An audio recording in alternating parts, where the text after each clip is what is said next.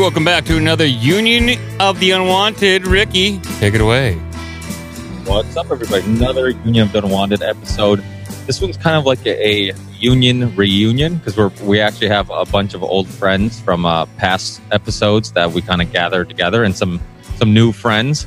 Uh, Dr. James Lyons Weiler, Craig Solomon Sawyer. We have Shane oh, I, am going to mess up the, the, name of the podcast. I know you just changed it recently, the Black Pill podcast, and, and Ken, and uh, and then we have some old friends. So it's going to be a fun show. I was going to, we were planning on doing just a, a reunion of a bunch of old friends from the show, but because this platform is so powerful and and it's so important, I figured I had recently I had two really good, great guests with really personal, important stories that I figure we could use this platform to kind of you know expand on their stories ask questions and, and use this platform to kind of spread the word uh, we have craig solomon sawyer he is uh, well i'll let him know, uh, tell you tell us who he is and what he does and then also james lyons weiler so we'll go we'll go into that and then kind of let them introduce themselves and then you guys are more than happy to kind of expand from there i'm sure this conversation will go everywhere and anywhere but uh, i'd love to kind of get you guys to tell your story and then everybody else can kind of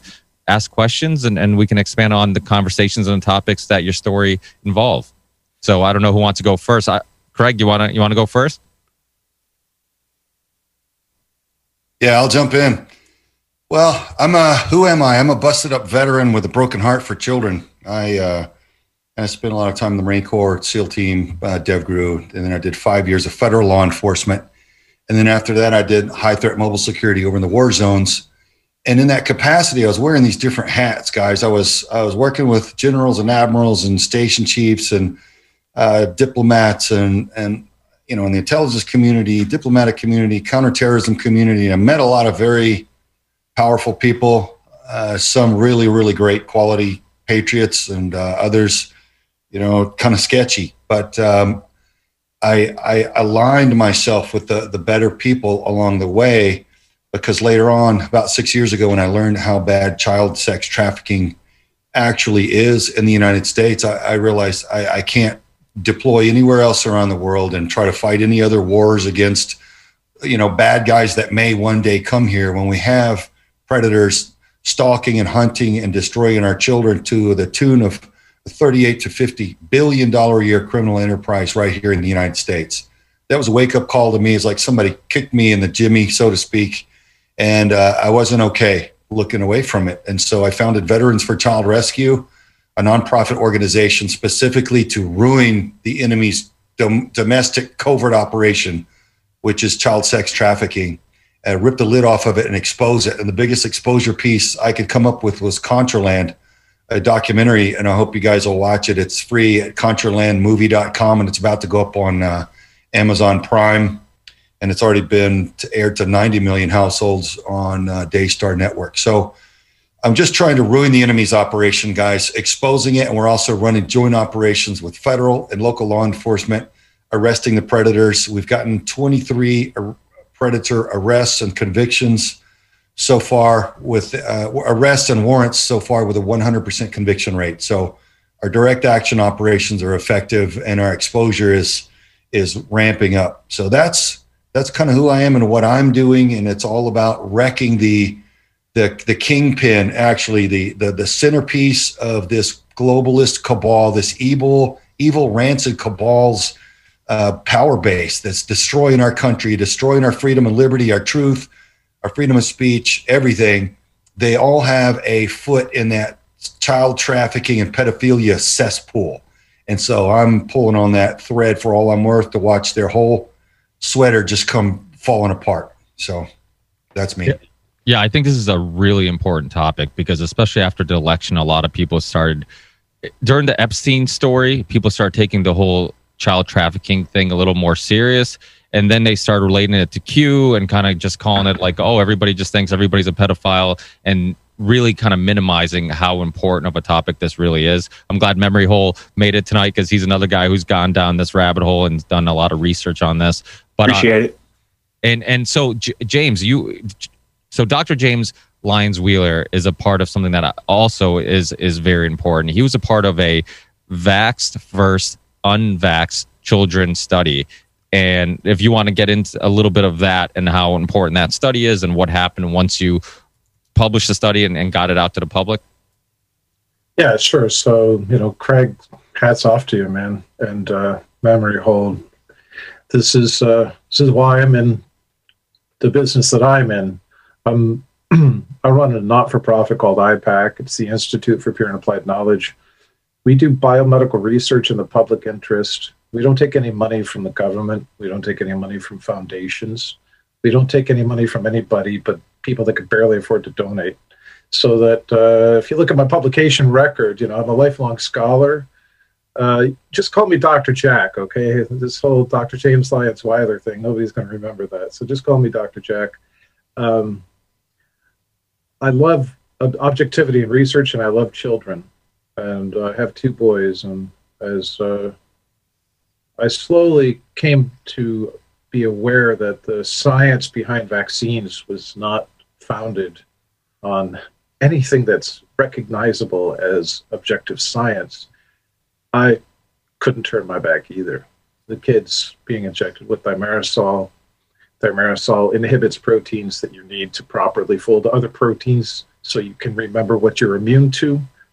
Right? There's studies out there that show that if you get the flu shot that has got thimerosal, you're more likely to have non-influenza respiratory virus infections. That's crazy, right? How many times have you heard people say, "I got the flu shot," and then right after it, "Oh my god, I got the worst flu I ever had," right? So, long story short, I ended up doing a study, among other studies. I mean, we focus on the clearance and accumulation rates of aluminum in children. One of our studies showed that kids in the first year of life are in aluminum toxicity 100% of their days. Uh, I've published three independent studies on that topic. So there's three independent peer reviewers each time, right? And so the vaccine shows are going to come out and they're going to say, "Oh yeah, but he's an ecologist," or "Oh yeah, what does he know?" You know, they'll go go after me instead of they actual address the topics of the study. So I, I was tasked with uh, had the opportunity to analyze data from Dr. Paul Thomas's practice out in Oregon. Um, there's 2,400 kids that vaccinate and 561 that didn't. So this was a treasure trove of data. You can't find a data set this size to do compare health outcomes. And we found all kinds of things, all kinds of things associated with vaccines. Uh, allergic rhinitis, uh, uh, there's just so many. We, we found asthma, anemia, because the aluminum in the vaccines bind to a protein that's the, your, that, that, that your dietary iron is supposed to bind to, okay? Um, no ADHD, zero ADHD in the 561 unvaccinated kids.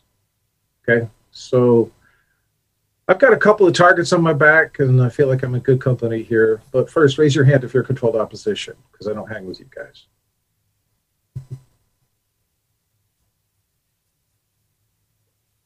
Yeah, so he, he was a part, just the kind of uh, a brief description. Dr. Paul Thomas was a pediatrician who basically was open to vaccinating and unvaccinated children. He was, if you didn't want to vaccinate your kids, it was fine. If you did, he was okay with that. So it was a perfect place to do this type of study. As he said, it was a lot of children were involved in this, so they had a very good understanding of health risks and and possible issues that the vaccinated children were having that the unvaccinated weren't having, and they even had partially vaccinated children. So they really did a really thorough study. But uh, so let's open the floor up. Any of you guys who uh, want to ask either Craig Sa- Salmon Sawyer, who uh, his, uh, and I can't stress it enough, please check out his documentary, Contraland. It goes into his nonprofit organization and them obviously uh, going deep into the child trafficking scandal and business, but it also goes into some of the history of it, which I think is really important too, and how we got here. So I, I think that's really fascinating. But and you guys want to ask either one of them a question or ask anybody else on the call a question?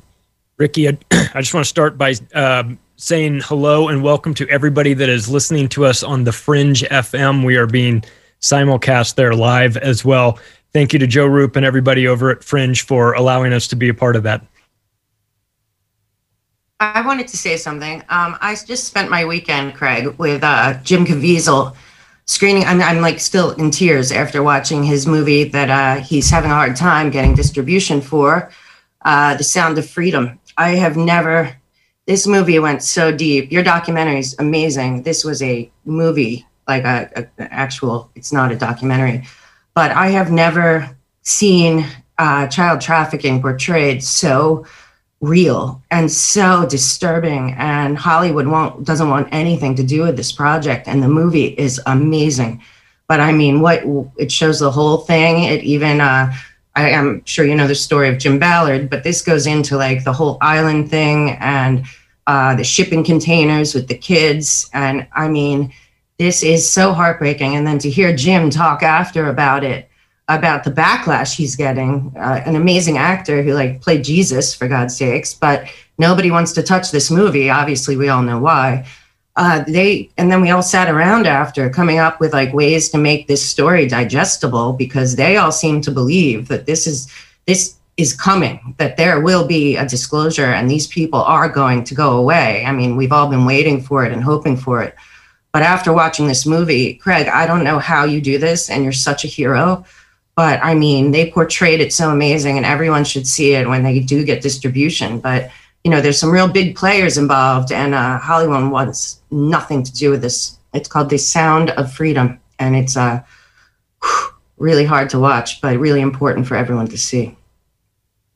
Yeah, he's an incredible actor, and the the, the topic bringing this to the populace is like, uh, you know, being the messenger to tell people they have cancer. I mean, people don't want to know this. It's a repulsive, despicable topic. I wake up both with dread and with with joy every morning. I wake up in a hurry because it's a privilege to fight for the little ones, and with disgust at what I'm going to face and what I'm going to hear.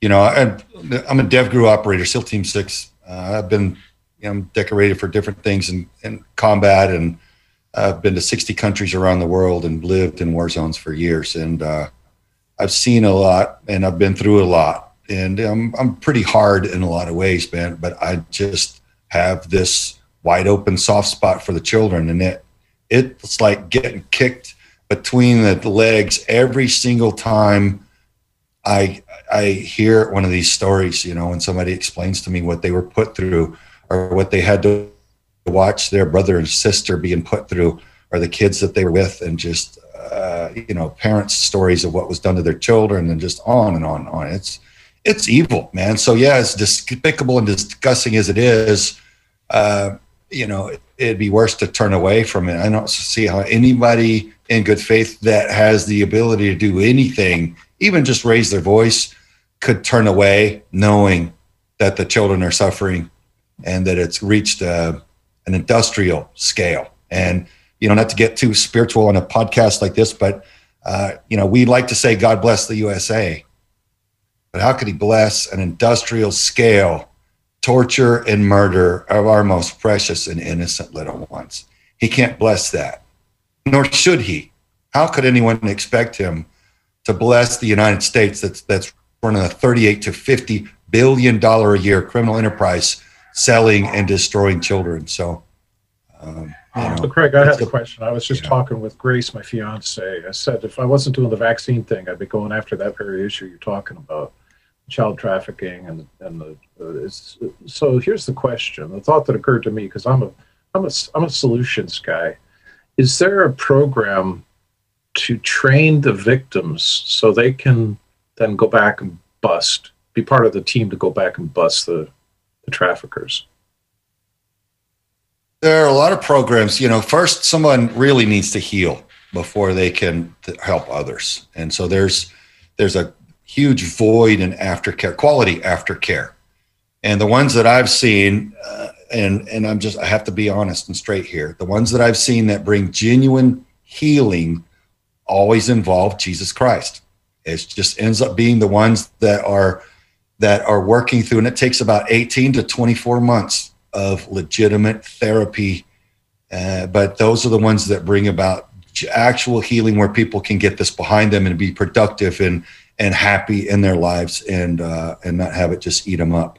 But after that, yeah, I mean, we use them in our operations. We run joint sting operations, and we use victims, and um, including our own daughter, uh, served as a junior decoy agent. She helped bring down nine predators in uh, one three-day operation. So it's good for them to do that, you know. But I think they have to be ready. It takes a, a lot of strength, inner strength, to, to face down these these predators. But uh, no, it's a fascinating thing, and it's it's it's fantastic for them to be able to do.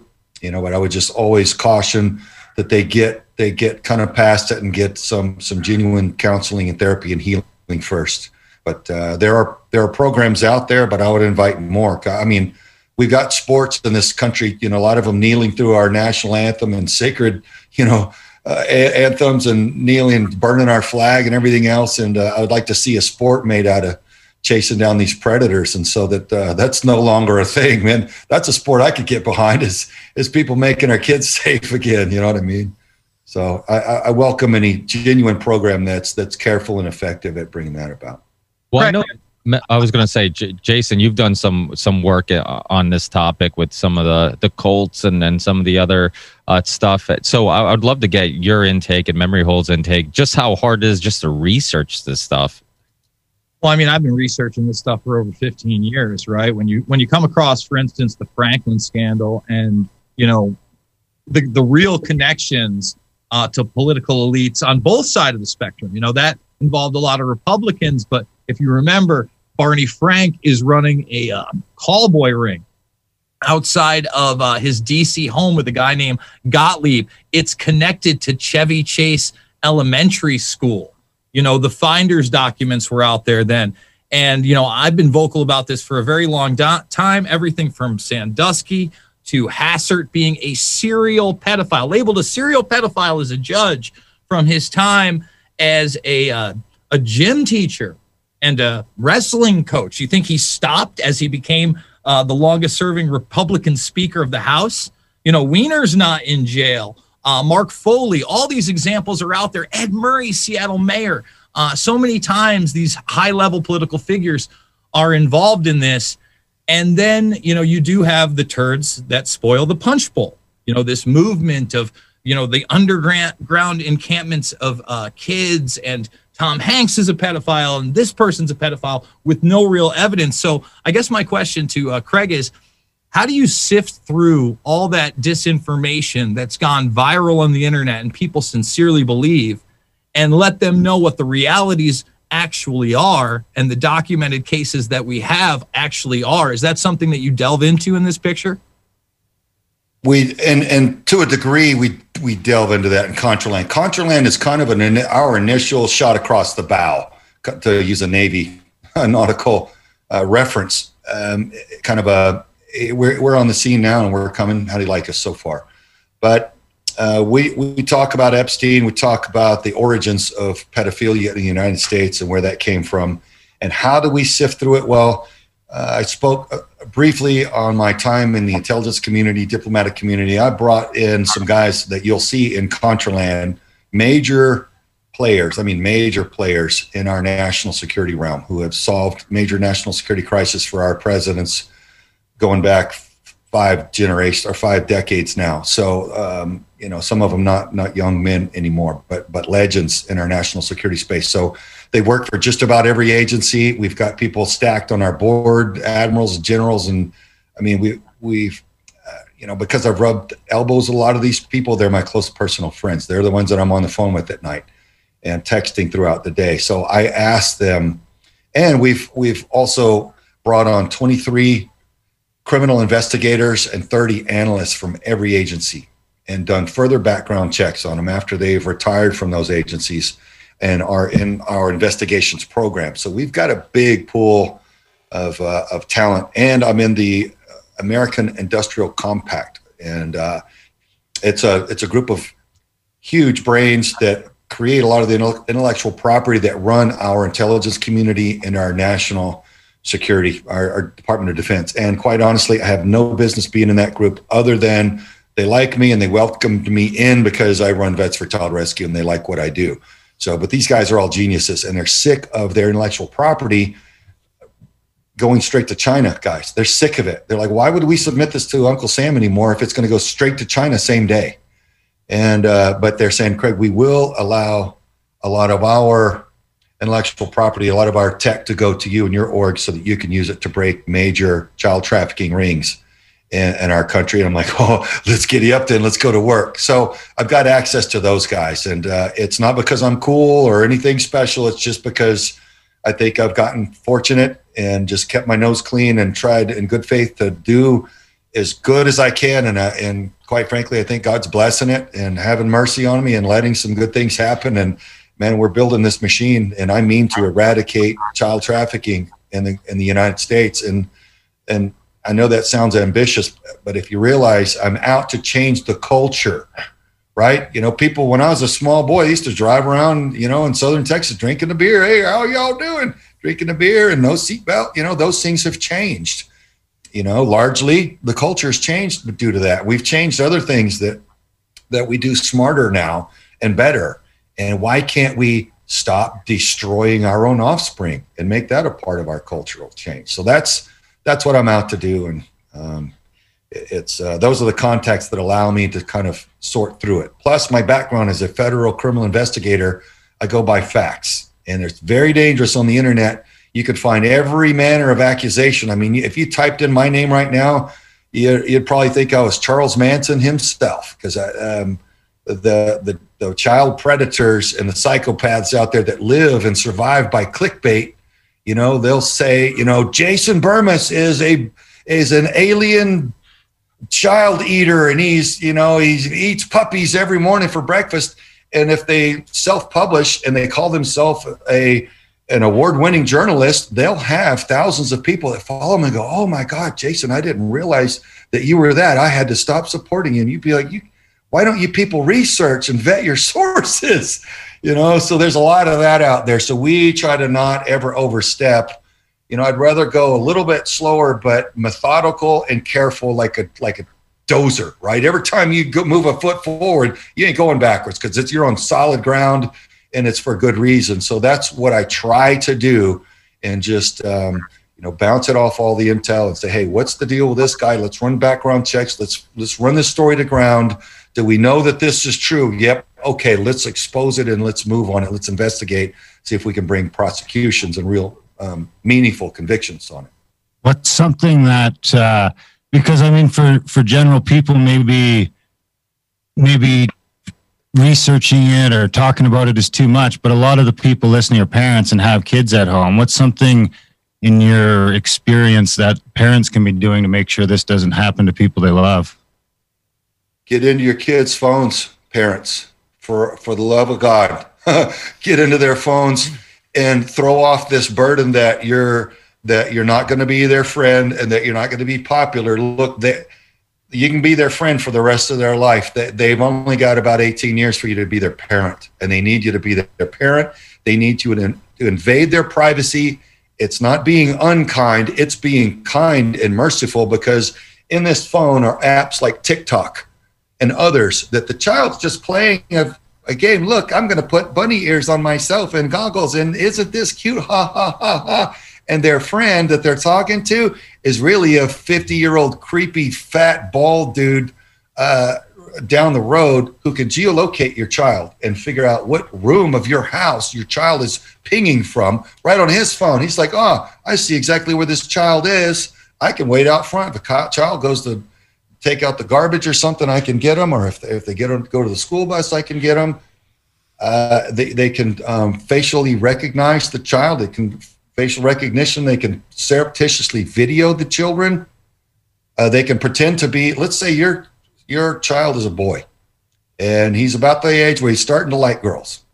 Right about that age, maybe he's 13, right? 13, 14. Predators like to pretend to be um, attractive young ladies. Oh, here's here's one scenario. Oh, I just got to your school. I saw you in the classroom today. She's writing him online, right on on an app, and shows a beautiful picture of a young lady. He's like, "Wow, she's cute," you know. And she's paying attention to me. I saw you in the hallway. I really think you're cute. Uh, you want to be my friend? You know, let's. And so she starts up a long chat with him. He believes that they're becoming friends, and then she starts showing him more and more scantily clad pictures and he's getting excited about that because he's a young man. He doesn't know what he's doing yet. Like like all of us, none of us did. You know, think back at some point, you didn't have a clue, guys, right? And so there he is. He's interacting with this this girl, but he's acting actually interacting with a 50 year old predator mind who's manipulating him and painting him into a corner. Now, now I've shown you something. Show me a little something. So God help him if he does, because now it's checkmate. They got him. The predator's already sending that all over the internet. He's asking for more, asking for video. And if the boy doesn't give it, predator can say, a predator doesn't have to um, reveal that he's a predator yet. He can still be pretending to be just a mean girl, saying, "Hey, if you don't give me what I want, video, I'm going to show your parents. I'm going to put it on the chat room at the school. I'm going to blow it, blast it up to millions of people on the internet. Your name's going to be toast." Yeah, uh, social Children kill themselves over this. They commit yeah. suicide because they don't think that they can get out of it, and they shame their parents, and they're so embarrassed. They're so their minds are not developed yet. They don't know how to navigate these things, and it's tragic. So take your, and I'm not trying to cut you off, brother. I'm about to shut up. Um, take your children's phones, plug them into your um, master bedroom at night to recharge. That's a lot of time when they get into trouble there. So yeah. take it away from them at night. Make sure they're safe that way. So, but the phone's a big one. Yeah, Craig, I really uh, am happy that you brought up the social media aspect. That's something that is so underrated and that parents need to really get a handle on. I mean, uh, now, immediately. Uh, I set out to do some research regarding social media and the prevalence of child pornography within it, but more specifically, how it is that they disseminate this this material, but also lure in uh, the children, both girls and boys and it's a, a mixture of code language. Um, it's a mixture of you know download links. There's hidden download links on on Instagram specifically is is one of the major purveyors of child pornography today, and that's one thing that people don't think exists because they expect to just bump into it on accident, right? But it's not exactly like that. If you uh, do not know exactly how to find it and how these individuals are operating on social media and communicating with each other, you won't find it. However, when you do find it, you realize just how prevalent child pornography and the distribution of it is. But more specifically, I'd like to link that to the individuals on the dark web. They are organizing on the dark web. I have uh, been sent information from people that have found forums there that are specifically designed to use strategies. They're discussing strategies on in ways to uh, obtain and abuse children via social media. And as you said, Craig, it goes through blackmail. I'm going to tell your parents if you don't do X, Y, and Z. Social pressure. They're very prone to peer pressure at that age, depending, you know, just any young child is. And particularly the modeling agencies, it's very easy to set up these fake shell companies, so to speak. They might not even be actual on paper companies, but you can make it look very legitimate to even fool a not so internet savvy parent into thinking that it is legitimate and uh, that's one way to bring them in. I had no idea. And when you said earlier it was the industrial scale of this, I I, I set out originally um, not so much to disprove this, but almost to set my worries at ease. Like it can't be that bad, can it? And uh, it's actually far worse than I'd ever imagined um, you, you think it's like stranger danger, right? That's how I was taught in elementary school, right? This car slows down, they're following you on the way home, don't talk to strangers. It's not like that at all. These are institutions, these are suits and ties, these are nine to five jobs. Um, and, and people really need to understand that it's it's everywhere. Uh, particularly though, social media, and uh, there's peer pressure for children to be active on social media. There's peer pressure to be provocative on social media, just like your friends at school. And there's going to be some level of social shaming and pressure that's put on a child that doesn't engage in that type of behavior. But a reasonable parent needs to really educate themselves on the aspects of social media and even games roblox for instance any any medium of communication particularly anything that features direct messages needs to really be nailed down immediately by parents and um, you know I've told that to the parents I know in my life, especially new ones. Many of them are luckily already privy to this, but I'm just really glad you brought up the social media angle of this. I think people really underestimate it. But what sealed the deal to me was witnessing a conversation between these individuals myself discussing strategies of blackmail and, and how to how to obtain uh, the most horrific things you can imagine on Instagram, something that people think surely they they ban all of that. There's no way that can that can exist. Well, I'll, I'll give you a, give you a piece of advice. Try to report these people to Instagram and see what happens. they won't be removed, and they never are. I wish it were different, but it's I way ask it you a question about the organization? So, to the extent that there's coordination, conversation, do you feel like they're competing entities? Like, what's the scale? Is there, is it kind of like everything flows to the top and it's international? Or how would you describe kind of the industry? Because it's an industry, right? It's for money. I yeah, I would think it's an industry. Would what, you, Craig? You would probably know a little bit more about this. I think it can split multiple ways um, in terms of going all the way up to the top, but then there's there's some other little fish that aren't so little fish down below as well. But what are your thoughts on that, Craig? I think you might have a little bit more knowledge on that side of things.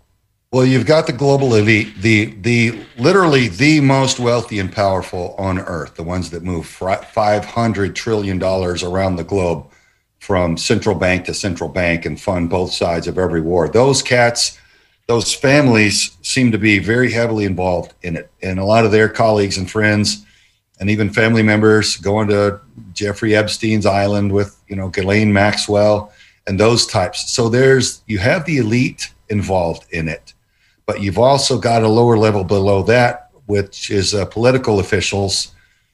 And you've got a lot of intelligence operations. We call them brownstoning operations in the intelligence community, but it's essentially it's a type of blackmail. You you trick them into, you know, at, parties that used to be hookers and blow. You know, all these these uh, rock stars and politicians wanted to to have their their fun, and then it uh, it got to where, in order to blackmail a, a politician in the U.S., it had to be a homosexual affair because, you know, just catching him with a lady, nobody cared anymore. Our our morality had gotten eroded uh, on the on the whole to the point to where people didn't care about just a lady. It had to be a homosexual, and then it got to where it's got to be a child. So that's what they're doing. That's the game. It's all about power, and for for some, and it's the, the intelligence community doing that. A lot of countries are involved in it. So you've got that next level down. Then you've got levels like uh, the Mexican drug cartel. They're trafficking children because where they used to could you know, if they sell a kilo of cocaine, eh, they can sell it exactly once and it's consumed. There's no recovery unless they keep kill somebody and you know before they can consume it and sell it again. But a child, tra- tragically, they can sell a child, you know, up to like 30 times a day. It's just absolutely demonic what they do. And I- organ harvesting and all that. Then below that, there's the gangbangers, the MS-13, Crips and Bloods that used to not get along they will cooperate now to, to traffic children through their AO, uh, while the, the the overlords, if you will, of the Mexican drug cartels oversee that on a national scale. So regionally, it's more Crips and Bloods and MS-13, but nationally, it's it's bigger organizations like that. So there are multiple angle, angles and layers of it, and it is very much an international problem. But it is Do you feel like the U.S. Uh, it hits both parties because I remember the first time I ever heard any of this stuff was Franklin cover up and like the dossiers in England that came out of the Margaret Thatcher era, and that seemed to be I I I didn't never thought of myself as having a uh, really being partisan, but I was surprised that it was that that stuff was on the right. And then the more recent stuff you hear is strictly on the left, and I just wonder if if it does actually swing like that, or if you just it, it covers both. Well, it, it's above It- ideology. It well, you know what? Evil can manifest itself through the heart of any human being, man or woman, and we see people that ruin children uh, of all types. You cannot look at them and tell that's a creeper. Uh, that's a creeper. That's a pedophile. Uh, we arrest federal agents. We arrest church elders. We arrest uh, army recruiters, active duty. We uh, illegal aliens. I mean, we get it all. It's just you cannot call it, and so it's it's not a political thing. It is sadly it is rampant in both parties. The difference between the left and the right is the left don't even pretend to be against raping children. They they're the ones literally submitting legislation to normalize it. Oh, rape children, that's cool. Yeah, let's make let's lower the age limit. In fact, you can rape them earlier and earlier. Let's let's do that. That's cool. Whereas on the right, they're betraying their faith, their ethical and moral standards that they claim to be upholding. They're betraying everyone that voted for them, and they're just complete frauds and sellouts, and that I think that's the bigger tragedy. You know, I don't know what could be worse than ruining children's lives, other than pretending to be pious or p- pretending to be righteous Right. or conservative and having strong and decent moral values and and being a follower of Jesus Christ and and doing this evil, right? I think that's just that, that's even in my mind even even a couple steps worse. So I think God's going to pro- punish them even more harshly because they are ruining a lot of innocent people's faith by watching them uh, conduct themselves that way and, and be such liars. So no, it's it's I wanna go- everywhere. I want to go I'd like to add one to the, one uh, thing really quick that there's also uh, the military industrial complex component of this as well. Remember that DynCorp has been busted running kids out of the former Yugoslavia. So this is um, you know using NATO bases and things like that. So when you, when they say global, that's what they're talking about. There's a Yeah, lot of I just did a thing on um, Myanmar and uh, what's going on over there. And I know, you know, maybe people don't want to put together the dots, but like you're saying, Charlie, about the military industrial complex, the truth is it's the same players. It's the same 10 people at the very, very top.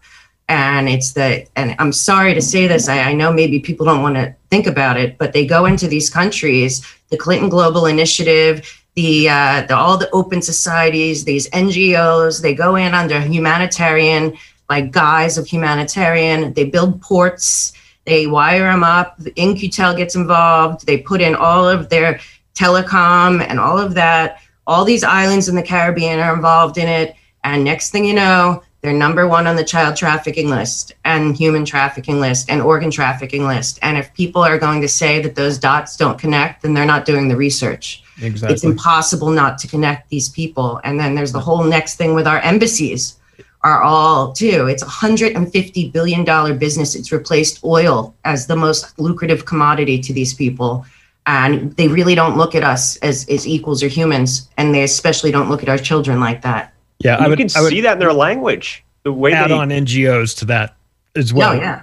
when I said military industrial complex, let's just go ahead and add NGOs Yeah. as well because they they use that to run cover and and come under humanitarian aid, and it it provides them all sorts of breaks and relief and uh, relief from scrutiny and pressure and things like that and that happens and, and anywhere the clinton foundation is involved you'll find child trafficking fingerprints as well Laura Sills. Yeah, that's real quick. That- That's that's something I had no expectation of running into or getting into. I had no um, aspirations of exposing fraudulent NGOs. That wasn't anything that came on my radar when I first conceived this. I'm like, let me just see if I can stop people from raping children on such a scale.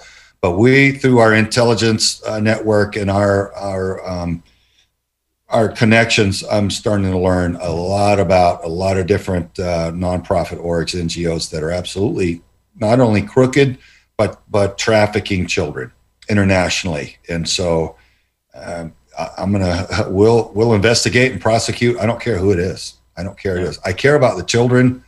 I don't have any loyalties to anybody other than good and straight and honest people and uh, the innocent. And so that's that's what we're going to do, man. So that's the way to that's the way to the be. sooner Craig. people figure that out, out about us, the, the better.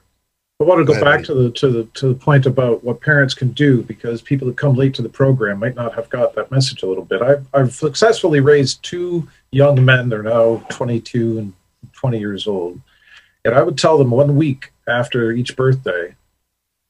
Whenever you run into somebody in life that tells you that you can't tell your parents this, that's when you tell your parents this. You know, that's when you tell us because and and the reason why I did it every year is because kids don't remember when they become teens they they forget that the prefrontal cortex of the brain and when you're going to undergo uh, puberty it actually reconfigures so they can't access the, same material. So I, I told them every year a, a week after their birthday, and I told them the reason why you have to is because I can't help you if I don't know what you're getting into, right? So Can I add to that, James? Fantastic point. Go ahead.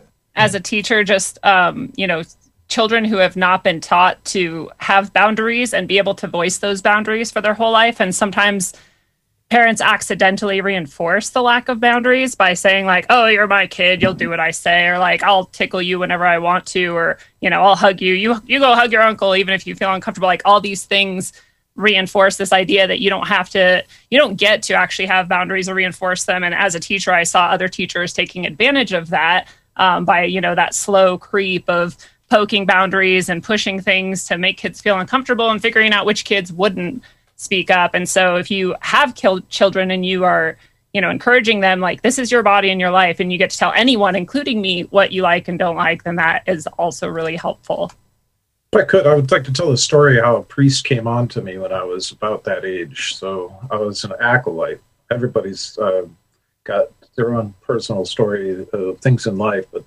I was an acolyte uh, in an Episcopalian church in upstate New York, tiny little town. And uh, he invited me over to his house at the rectory, and he said, "You know, I heard you had some problems at home. If you want some counseling, come on in, we'll talk." And you know, he uh, said, do you, want to see the library? Oh, yeah. a brain guy like me, I want to see the library. Look at all the books, looked at the titles. They were interesting. You want to see the kitchen? Sure. Do you want to see this? You want to see that? Next thing you know, do you want to see the bedroom? I guess so, whatever, you know. Brings me upstairs and he asks me, uh, do you masturbate yet? And I said, no. And uh, I'm not going to tell you what I did at that time or not. But the point is, I said no.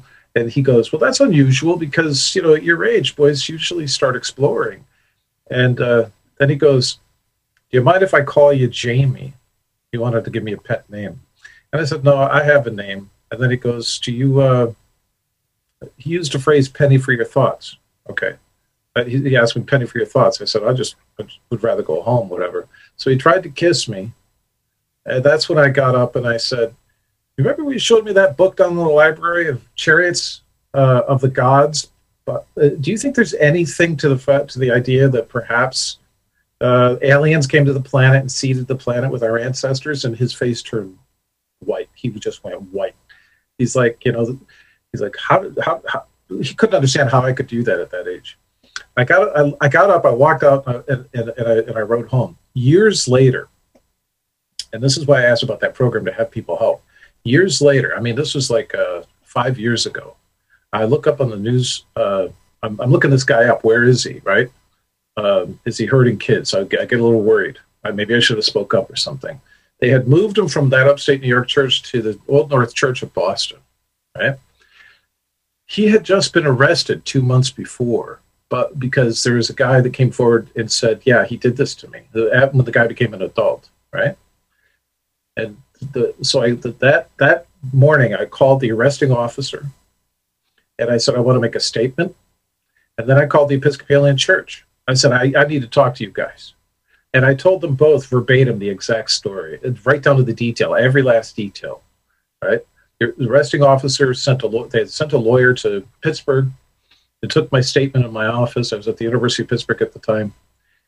Uh, and, and the guy who's John Doe, he doesn't want to be known he ended up winning the case. I got a call from the John Doe afterwards thanking me. The guy said, "You know what?" I, I said, "What are you going to do with the estate money?" Because he won the, the, the priest's entire estate. He said he's uh, going to buy an airplane and get his air, air, airplane license. He's going to learn to fly. He always wanted to do that. This community was split down the middle because half the people would believe the priest, half the people wouldn't. Okay, and and he, his his own wife, divorced him over this because she didn't want to believe him right? His the priest was his father's best friend, and that's how he got into the family. And so the Episcopal the Episcopalian Church, the deacon or some somebody like that, called me up afterwards and said, "Thank you, because your testimony it allows the community to heal, right?"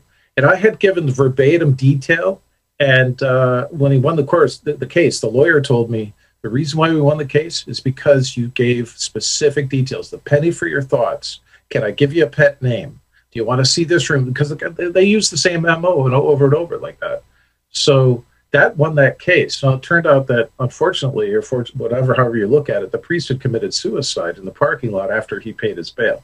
So he, he made bail and he committed suicide. It's, it's all in the, in the news. You can look it up. His uh, father, Paul the Charity, the guy's dead now. Um, and, and so I guess the lesson there is if you have been affected as a child, it's never too late to speak up. You're going to save somebody. turn them in, call the police, tell get the get the stuff going. You're in the right. Call the police and turn them in, right? Well, the argument's going to be, well, you're going to destroy their life. Maybe they're like not like that anymore. You know, what do you know what's going on? There's all this. We want to protect other people, and it's the good people that are downtrodden. It's the same thing with vaccines. The good people that get hurt. I've met I've met ten thousand people over the past five years whose children have been seriously injured by vaccines.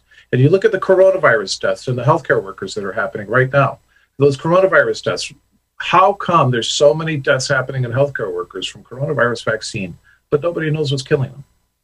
What's the common thing? The only common thing is that they got the vaccine. Then they're going to move from healthcare workers, right? They're going to move from healthcare workers. They already have the elderly. The, the deaths in the, in the in the old folks' homes are saying, well, that's not unrelated. It's a correlation, right? But now they're saying the liberals are saying, let's open up all the schools. Open up all the schools. It's time to go back. Okay, no problem. Then the teachers are going to start falling, and I think small town America is going to stand up then and say, you know what, you're hurting too many people. You've got to take a look at what's going on. It's not a coincidence that the World Health Organization changed the criteria for diagnosis of coronavirus on January 20th. It is yeah. not a coincidence. Yeah, uh, one thing, and you mentioned schools. One thing that I thought was really important. I was talking to a teacher re- recently, and this is another thing that I didn't even take in consideration regards to masks. Another issue connected to wearing masks at schools is uh, a teacher told me that she wouldn't let her kids go to school until the mask mandate was gone. And I'm like, yeah, yeah, you know, breathing in carbon dioxide all day, that can't be healthy. And she's like, no, no, no. If something happens to the child, somebody touches them, something happens, how is he going to recognize them? How you can, I mean, kids are very easily influenced. You could be like, are you sure it was him? And it'd be like, uh, I don't know. You know, they have second thoughts. And next thing you know, somebody gets away with something, you know, so. And the kid can't be identified if it's got a mask on. You could run away with that kid. That yeah. is scary. Well, kids kids don't transmit coronavirus. Uh, our president Joe Biden, if you think of him that way, actually was on video saying to a young girl, "Don't worry, honey. You you're you're people your age. You don't catch coronavirus and you don't transmit." So why are the liberals all saying it's time to go back to school? Time to go back to school? Well, that's because the next the next tier that they're going to put up is they're going to say to the teachers, hey, you know, for abundance of caution, you don't want to transmit it among teachers, you should get the vaccine. And when the teachers start dying, that's when small town America is going to say they did it to Mrs. So and so, or they did it to Mr. So and so. And then you're going to start seeing that, oh no, these vaccines, it's unrelated to the vaccine. They just died suddenly of cardiomyopathies. They died of uh, um, thrombocy- uh, thrombocytopenia. All right. The same thing that killing the healthcare workers, but it's unrelated. That's what you're going to hear. Was that before or after he uh, inappropriately touched the children and sniffed their hair? yeah, exactly. I call it. Expand a little bit on the January twentieth uh, WHO definition change, just for people that don't know what happened with the WHO changing the definition on how to diagnose it. Can you just expand on that a bit? Yeah, absolutely. So when you do a uh, RT-PCR test for coronavirus, which is a really in, inefficient and in, inexact way of doing the, the diagnosis, the first error was that CDC said, you know what, if you if you test positive for the virus, it means you have the disease. That's not what a disease is. Coronavirus is caused by the virus, but you could have the virus and you could be fighting it off successfully. You could have the virus and you could have already fought it off successfully, or you could have the virus because you just inhaled it two seconds ago, right?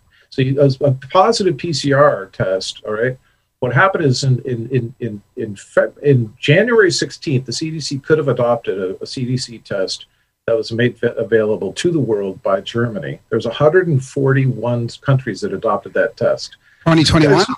141 other countries. Oh, 2021 or 2020. 2020. Okay. Yeah. Yeah.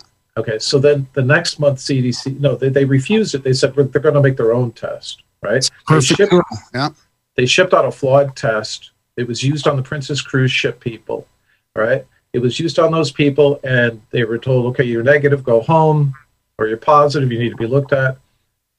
They spread coronavirus. It took other medical doctors to say, no, this is a COVID 19 case. There's no doubt about it. They have the same pathology of the lungs. It's called glass like opacities, the same exact, you know, symptoms of a dry cough, et cetera, et cetera.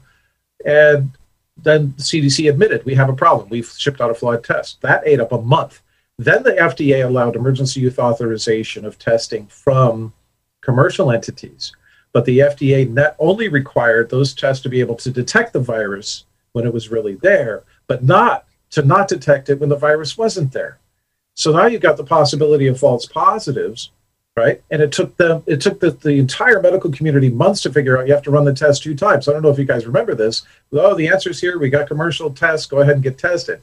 Oh, wait a minute. What do you mean I got to get tested again? Well, because the first one might be wrong. And you know, people are testing. Elon Musk tested did six tests. He tested three and three, right? So what's going on? That's called false positives. And, and, and there are scientific studies that show that when the prevalence of an infection is low, like two one percent, which is about where coronavirus is, if you screen everybody indiscriminately with a test that has false positives, you're going to have way more false positives than you are going to have true positives and and false negatives. You're just going to end up with a bunch of people being shut down, locked down, stay at home, don't go to go to go to work. You can't do anything. And what does the CDC say? What does the public health officials say? I was just part of a case as an expert in Pittsburgh, Pennsylvania, for a restaurant called the Cracked Egg. And the state epidemiologist testified to the judge there's no false positives in the CDC test. Oh. Zero. So we, we've got them right where we want them because when they say something stupid like that, well, we can show them. There's one, two, three, four studies that show that false positives go from 11% maybe to 50%. It depends on the test and so on. So the, the actual change of the World Health Organization involved a recognition that if you dial the PCR test all the way up and you're using 40 cycles in the PCR, that you're going that that's to maximize sensitivity, but that's at a cost of false positives. If you dial it up, you're going to get way too many false positives. So any we have a, a FOIA document from the FDA that, that with the, uh, the sorry the HHS is sent where there's there's an expert there saying any cycle threshold of 35 or greater on the PCR test is meaningless, and yet you're you're, you're diagnosing COVID-19 using cycle numbers above 35. Okay, so I'm working with a doctor called Sin Hang Lee. He's from Milford, Connecticut. He's been in the United States for decades. He's fighting against the problem of not pap smearing women instead of just using PCR for decades. He's fighting against the fraud in on, on the HPV vaccine as well. Uh, and he and so he wants to sequence. If you have a molecular test, you might as well sequence it and see what the virus is. Maybe it's influenza A the person has. Maybe it's influenza B. Maybe it's respiratory syncytial virus, or maybe it's bacterial pneumonia. Instead, what they say is, nope. If you got a PCR test that's positive, oh, by the way, there's no there's no false positives you have COVID 19. And so they're absolutely inflating the numbers of COVID 19. They have from the start they, on purpose because they're, they, they, they crap their pants. They shipped out a flawed test. It got away from them. They couldn't do contact tracing. And anybody that says that they've been trying to do contact tracing is full of it because you can't do contact tracing once it's got to the point where you got 20,000 cases out there because they don't have 20,000 contact tracers. They have the ability that there's a race against to make enough tests but then who's going to do the tracing? You can't. You'd have to have an army of hundred thousand. They say they did a million tests. Where's the million contact tracers? It's not ever going to happen. So they want to put an app on your phone, but good, good red-blooded Americans are going to say, "No, I don't want you to know where I am on my phone. I want to know where I am on my phone, but you don't have the right to know that." So, and, uh, and what you're saying is right after Biden came in, they they dialed that down and they said now it needs uh, other diagnosis as well. You got to ramp the cycles down or whatever. They started to back back off this already. Right, and what's that going to do? It's going to make the number of cases of coronavirus drop. And so, oh wait a minute, the vaccine's working, right? right. Luckily, mainstream media is onto this for the first time ever. They're actually publishing stories saying, yes, the cases are dropping, but it's not due to the vaccine. There's not enough vaccinated. It's something else. Wow. So yeah. Right, and a lot of people don't know that the CDC is a um, is is actually really financed by big pharma. It's not a government organization. It's not. It has no oversight really, and they've they've been moving the the uh, goalposts constantly. But when you look into who finances the CDC, you're going to find the Gates Foundation. You're going to find all the all the big pharma companies that are making these vaccines. The CDC, why we're why we have put them on this pedestal, let alone the World Health Organization uh, but the CDC has history of just completely, um, honestly, lying, fudging numbers. Right now, they're saying that what they were doing, they've devastated New York with this phony test, and Cuomo wasn't letting. I mean, who's who was giving these tests? People are standing in line for hours outside in the freezing cold taking tests at like the local, you know, urgent care, and because he's demanding it.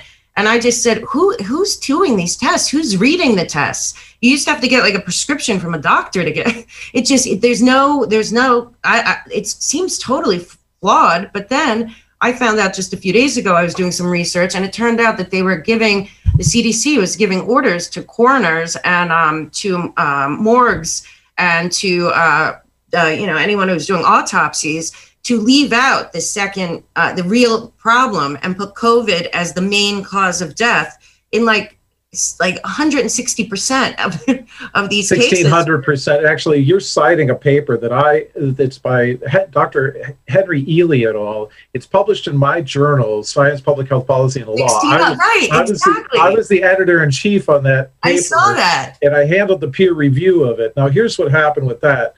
In in August, Deborah Birx said if they died with, it died. They died from. Right. And it doesn't matter if you jumped off of a roof, got a sh- shotgun, motorcycle accident, doesn't matter.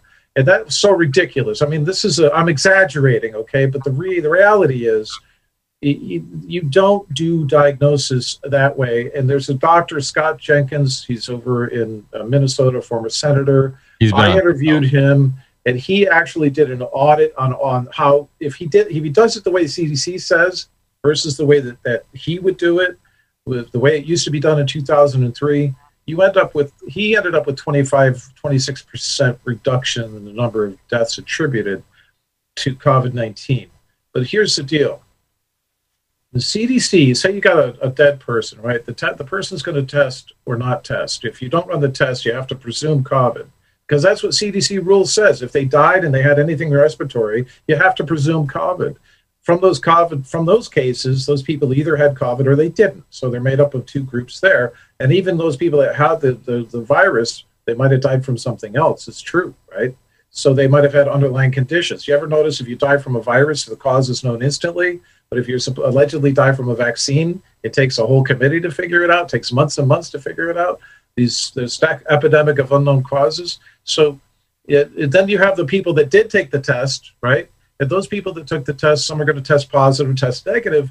But then that that that that virus not only if you test positive, the virus might not really be there. You have a false positive, or the virus might not be viable because you have the CT score way up high, right? And so there's I've, I mapped it out just recently. I'm working on a study right now. There's six different routes to false positives, and this epidemiologist in, from Harrisburg the gall to show up in court and say there's no false positive on the test.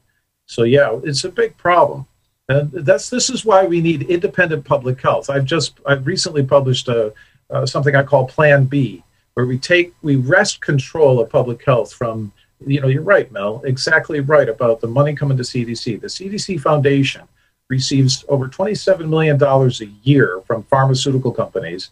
They have patents on tests. They have patents on their own vaccines. The CDC is a for-profit corporation masquerading as a, a, a- as a regulatory agency, right? It, this is called regulatory capture. The, the pharmaceutical companies actually run and own. It's a wholly owned subs- subsidiary. The pharmaceutical companies actually price fix through the market.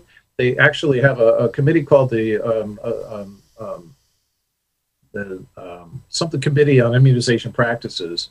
Um, it's an official arm of HHS, the ACIP, it's called, and and they sit around and they all approve of each other's vaccines. Every person on that committee, except for one guy, has a conflict of interest. It's the military guy. They have a direct financial conflict of interest, and they're the ones deciding the CDC's childhood schedule. There's and they just a couple of years ago they approved of a flu vaccine that had zero efficacy. They said, "Yeah, sure, go ahead. We should approve this. It's got zero efficacy."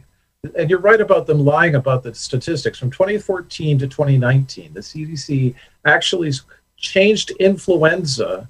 You think influenza is that you got the flu virus? No. Influenza is influenza virus, RSV, which I just said, uh, respiratory, uh, uh, bacterial pneumonia, uh, influenza A and B, and coronavirus. Before, oh, this is up to 2019, other coronaviruses. So if you had a, di- a medical diagnosis or if you died from uh, these conditions, you were given influenza disease status. Now, this is with or without a molecular test, just the same way. So, influenza disease, the press dutifully says 55,000, 80,000 deaths from influenza every year. It's not, it's 5,000. 5,000 deaths from influenza every year. Along comes coronavirus. Yes, it's a serious killer. Yes, they put too many people on ventilators. Yes, they stopped early treatment with hydroxychloroquine and with ivermectin intentionally. And now we've got all these deaths. We've got this excess deaths. We can't deny too, that a lot of people died from respiratory related illnesses. But I'm going to tell you that before coronavirus, there were 5,000 deaths from, from influenza. And they took that bucket diagnosis of influenza disease and they crossed out influenza disease and they called it COVID 19. It's called pneumonia, influenza, and COVID. So that's when the, the, press is talking about numbers of COVID. They're talking about anything that happened to be diagnosed as COVID, whether it was really COVID or not. Mm-hmm. And so, and then they lumped it all in as the flu, so they can have a market for their flu shots. That's exactly right. They have to have six six to seven percent of the deaths have to be attributed to a virus for there to be an epidemic for them to get the money for their vaccine program. It's a one to one relationship. So they're cooking the books on flu. They're cooking the books on on COVID nineteen, and uh, it's it's it's far far far worse than anyone imagined. I've published articles. And I, have sixteen thousand followers on LinkedIn, a professional network, and they booted me for publishing articles saying you guys are cheating, and they're like, no, you're being unprofessional. Hmm. You know, I, I was sitting in an airport about four years ago in Taipei and I overheard a conversation, and I don't know who these guys were, but the, the guy leading the conversation said, You know, I don't know how much longer the pharmaceutical industry can last because they're researching diseases or cures for diseases or medicines that for diseases that don't exist. So I think it goes way beyond. It's like even research projects are fake. Oh yeah. And I, I would more justification for money. I, I, actually want to get your opinion on this too. There's a couple of doctors, Dr. Tom Cowan and Dr. Andrew Kaufman, who've said this virus has never been sequenced. And with with the how they're book, cooking the books on the deaths, the cases, all this stuff. What would you say to that? Uh, do you believe this virus is has been sequenced? It's real. You know, I mean, there's a part of me with as much as they're lying to us that says they might be lying about this virus altogether. Yeah, so it's like the Tom Hanks is a pedophile kind of thing. You can take it too far. You really can take it too far. And so, the, yes, the virus has been sequenced. There's over 60,000 sequences in the database. Uh, what their argument is is that the virus has never been isolated. It's never been grown up in the lab. It's never been then sampled from that lab growth and then infected to human to cause the disease. That's called Koch's postulates. You can't infect people intentionally with the virus to cause the disease. So you're never going to satisfy that particular criterion. But Dr. Sin Hang Lee's work is the one I'm going to fall back on he actually did sequence the virus. He didn't sequence the entire genome, but many people have, and I've analyzed entire genomic sequences for a living. It's it's not a big deal. Um, the, the virus itself, the sequences that Dr. Sin Hang Lee he uses Sanger sequencing, it's classical sequencing, and the virus sequences that he get they don't map to the human genome at all. They're very they're quite valid, and they specifically uh, let him show that the false positive rate of the PCR tests were 30%. So he found false negatives and false positives, which means he's, you know, we're getting sequence out of it. The other thing is that you can take viruses that are very similar to this, for instance, SARS, and you can infect an animal with it. And you can get, you know, the, the they did the uh, they did the animal trials with SARS. They did the animal trials of the non-human primates. They infected non-human primates with SARS-CoV-2 after they vaccinated them to, tech, to check for pathogenic priming, to check for disease enhancement. They should have used ferrets, but they were able to induce disease in non-human primates. And so, you know, it's it's it's it's it's a blind alley, I think, to go down that the the virus doesn't exist. And and you know what? This is it still works in their favor because our heads are spinning. They keep our heads spinning we've got we've got economic whiplash in the United States. We've got psychological whiplash. We've got intellectual whiplash. How do you know what to believe? Yep. That's called gaslighting, isn't it, Craig? That's called mm-hmm. gaslighting. When somebody says, "Wear a mask," "Don't wear a mask," "Don't wear a mask," "Wear three masks," you know, and they keep changing it, and yet they have the authority in any relationship. That's called gaslighting, and that's intentional. Uh, let me ask you. You, you mentioned uh, hydroxychloroquine and ivermectin. I was wondering if you're now familiar with the Oxford study on budesonide that has a 90% efficacy rate and actually keeping you out of a hospital and then treating you while you're sick. And it's a cheap steroid that's now been talked about, at least from Dr. Bartlett and others, since July, That sure. is easily accessible. Uh, ivermectin's what I got my second and, and really warning for. And I'm now banned on YouTube. We're seeing more and more of this. Yeah. Um, it's medical misinformation. Misinformation means it's not true. Well, I'm looking at this study. It says it right here. You know, this is a 28 day trial. It literally says 90%. Uh, you know, what are your thoughts on this? How do we get around this? First of all, talk about what your thoughts are on budesonide, this drug, and other steroids. Um, but how do we get around this censorship of, I mean, you look at Google, number one search engine in the world. Number two is YouTube. YouTube is what's banning it. It's the number one video platform in the world. Android is the number one operating system in the world. Chrome, not far behind it. Chrome's the number one browser in the world. You know, this is not a monopoly. This is a technopoly in, in the highest regard. So, how do we combat this on top of it? Well, the first thing is to do what we're doing right now because I expect that this we're going to be reaching how many you know millions of people. We, everybody's got to share this out on all video platforms, uh, and, and, and this is a very important message understand that um, budesonide, if you know anything about the immune system, it is patently obvious that it must work to reduce morb- morbidity and mortality from the virus. It must. Because the mechanism is, is absolutely clear. It has not only a plausible mechanism, but it's it's it's a it's a non it's it's it's ob- it's it's obvious that a car won't run with gas. Okay, that's you know it, it, without gas. I mean, um, but here's the thing from the beginning, Dr. Fauci, Anthony Fauci, specifically turfed hydroxychloroquine in the following way. Now, pay attention. Now, the Henry Ford study, he came out and he said, yeah, there seems to be some evidence of Henry at Henry Ford. There's uh, hydroxychloroquine seems to have some efficacy, but we all know that they also use corticosteroids. So we don't know whether it was corticosteroids or if it was hydroxychloroquine. Sounds reasonable, right? Put me in that same podium and I don't want the job, trust me, because I like friends like you. You guys would hate me if I ever went to work for the government.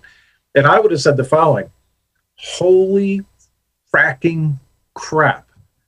That we found that hydroxychloroquine with corticosteroids might reduce mortality from the virus. Wow, that's great. We need to repeat the study and see if it can be reproduced. That's a very different message. So he's putting out, you know, he's dousing hmm. water on the fire of early treatment. And he actually right. was quoted in the press by saying, We don't want too many people to get this virus because then we won't need the vaccine. So he made his agenda perfectly clear. The CDC, Anthony Fauci, the medical community, including people who have, I won't say which, but I live in Pittsburgh, Pennsylvania. There's a major medical institution right here in Pittsburgh, Pennsylvania. The CEO put out the word to all the workers the, at, at, that, at that institution you will not talk about the coronavirus vaccine in work, or you'll be fired. So the censorship, the shut down the conversation, that's not American. That is as un-American. If, if it doesn't fit the Constitution, I'm against it. We just keep fighting. Tell everybody that Pierre Kory was right. Ivermectin super effective. There's now three more studies that show, I mean, his meta analysis, go to c19study.com. You'll see all of the evidence for all the treatments. I don't know if you, budesonide is there or not, but there's an overwhelming amount of science that shows that these things are effective for early treatment. They're not effective for late treatment. But you know what? If you've got if you if you've got late stage coronavirus, you're not doing it right anyway. Because if you look at Dr. Brownstein's protocol, which was also published in my journal, you should be taking, this is not my advice, this is Dr. Brownstein's protocol. You should be taking high dose vitamin D, high dose vitamin A, high dose vitamin C, selenium, um, zinc. zinc. Zinc, you got to have the zinc. And I just interviewed Dr. Russell Blaylock on my podcast on Breaking Science, and he loves quercetin, and he says that there's a more bioavailable quercetin out there called nanoquercetin or something like that. So we know how to reduce the inflammation in the body with with these things. anyway. You, if you're going to die from coronavirus, it's because you have a Th2 skewed immune system. You, your, you, your T helper 2 immune, immunity is too high, your T helper 1 is too low. Okay, so you want to balance that out. Well, what, what skews the Th2 immune system in humans is aluminum. Aluminum from your diet, aluminum from vaccines. And 60% of our childhood vaccines have aluminum. The, the, for the um, uh, pertussis, uh, the tetanus shot. If you if you cut yourself and the doctor says you need tetanus, that thing's got aluminum, a lot of it in it, and so you want to get look at your baking powder and your baking soda. Look at aluminum in your diet, and and make sure you're not causing a, t- a skewed immune system where you're going to have a problem. What about Hey, fasting? Fasting, um, I In haven't to- looked at. Yeah, intermittent fasting. I, I I used to know Toni Bark. I don't know if you guys know who Toni Bark was. Uh, Toni Bark MD, No. One of the most brilliant uh, naturopaths. She was an MD that went to naturopathy, and she swore by intermittent intermittent fasting to to reboot the immune system. Have I- you heard about. August Dunning and um, uh, dry fasting? Yeah, I'm, I'm not an expert on that, but I can I can tell you that since you're fasting causes you to go into autophagy, so you're getting your macrophages um, to go after the cells that die because you're starting to break down your own body, and so that will actually uh, stimulate some kind of an immune response. It's the same cells. Well, I- and you're detoxing. I mean, we we get like you said, you get, we have such poor quality food. We have poor quality. I mean, just environment. Just detoxing and giving your body time to kind of just re-energize. I fast every day. I I still haven't ate anything today. When I do these shows, I only eat after the show. Ricky, I guarantee you don't fast every day. Uh, I do. Fast. Uh, oh, no, you're okay. Good point. Touche. You got me. anyway, I, I have to say, you guys might not like this, but I have to say, nothing what I'm saying here is medical advice whatsoever. I'm referencing MDs and what they've told me and what they've published in the scientific studies. Right. Right. So, thing I wanted Well, I, I, That's. I wanted to ask. I wanted to ask about the mRNA vaccine and how they and they're putting this thing out there. It's not like any other vaccines, and they haven't really, from what I've read, it's really not been used on humans before. But some of the animal trials, you see that the animals had an adverse reaction to when they actually do when the virus is actually represented back in their system. So I guess are they setting themselves up for another high death count if they're doing these mRNA vaccines, or is this all just like kind of woo woo? That's the that's the that's a very real concern. It's not woo. Uh, the the fact is that for the uh, respiratory syncytial virus, when they did, they vaccinated a bunch of kids in the 50s and 60s, and then they challenged those kids with the virus. Uh, like two or three of the kids died, and the rest had to go to the hospital. And that the problem that's called disease enhancement, and you haven't heard about it before because the way that they play with your mind with the language, they changed disease enhancement to immune enhancement. It sounds like you're taking vitamin D3 and you're getting your sunshine, you're giving people hugs, and you're repairing your social. You know, it's not immune enhancement, it's making the disease worse with you're vaccinated first and then you get the infection. Isn't So- that also referred to as immunosuppression? Um, not really. The problem is it, it could be that could be a mechanism disease enhancement. So in case of coronavirus, coronaviruses, so for the Middle Eastern respiratory syndrome and for the SARS virus, when they did the animal studies, they they actually found disease enhancement over and over and over again. But it was weird. They didn't just find disease enhancement in the lungs. They found it in the spleen. They found it in the kidneys. They found it in the liver, and they found it in the brain. And so when they when it comes to the SARS-CoV-2 vaccine, they skipped the animal trials. They didn't do uh, the the ferrets, right?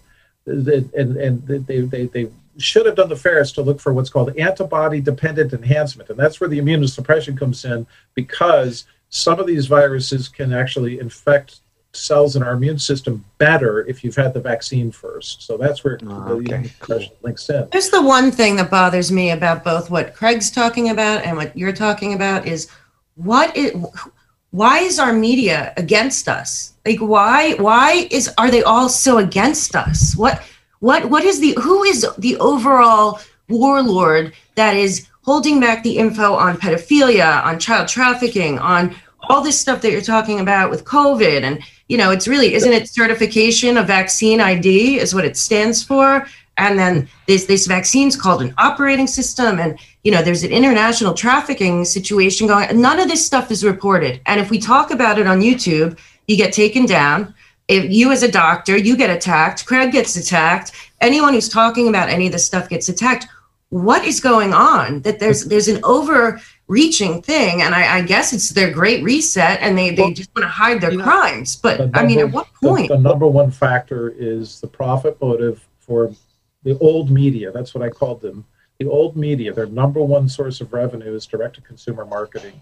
Direct to consumer marketing from drug companies. So when you see all those, te- if, who here watches television anymore, right? But if you watch television, you rem- when you used to watch television, you remember try this new drug. By the way, you know parts of your body will fall off, but you know, you know, but but they play nice sounding music behind it while they're telling you this, and there's always sunshine and butterflies and all this. Those those those that direct to consumer marketing, full page ads in the New York Times, all of that marketing is their number one source of revenue. And Fox, what- the, the leader of Fox uh, News, actually told Robert F. Kennedy Jr. that he can't come on anymore because if he does, they're under threat to lose all their funding from you know, and, and, and and anybody who interviews him again, the word was they're going to be fired too.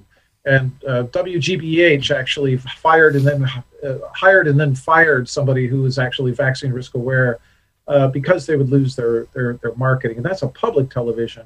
So what we need to do is we need to ban direct to consumer marketing uh, in the United States. You need to write to your senators and your congressmen, and I hate to appeal to the authority, but you have to say, listen, they're killing us. They're absolutely killing us. We need to know the truth. The media should then be able to. I I send people to Sharyl Attkisson. I send people to uh, to to Ben Swann, to to, to Del Bigtree at the High Wire. I sent there's there is valid investigative reporting going on, um, and of course come on over to Unbreaking Science, and you'll see some interesting interviews there too. I just wanted to ask you about the d- disease enhancement. If, if we're going to see the results of that, if, if that's going to start happening, is that going to be something right away? Are we going to see, is this going to maybe when the fall, when like the flu kicks in? Or, I, I mean, when will we start seeing the results? And they'll- I mean, I'm sure they'll just blame it on, on uh, COVID anyways. COVID-21. So look at look up the hashtag pathogenic priming, hashtag pathogenic priming. I coined that phrase to replace immune enhancement.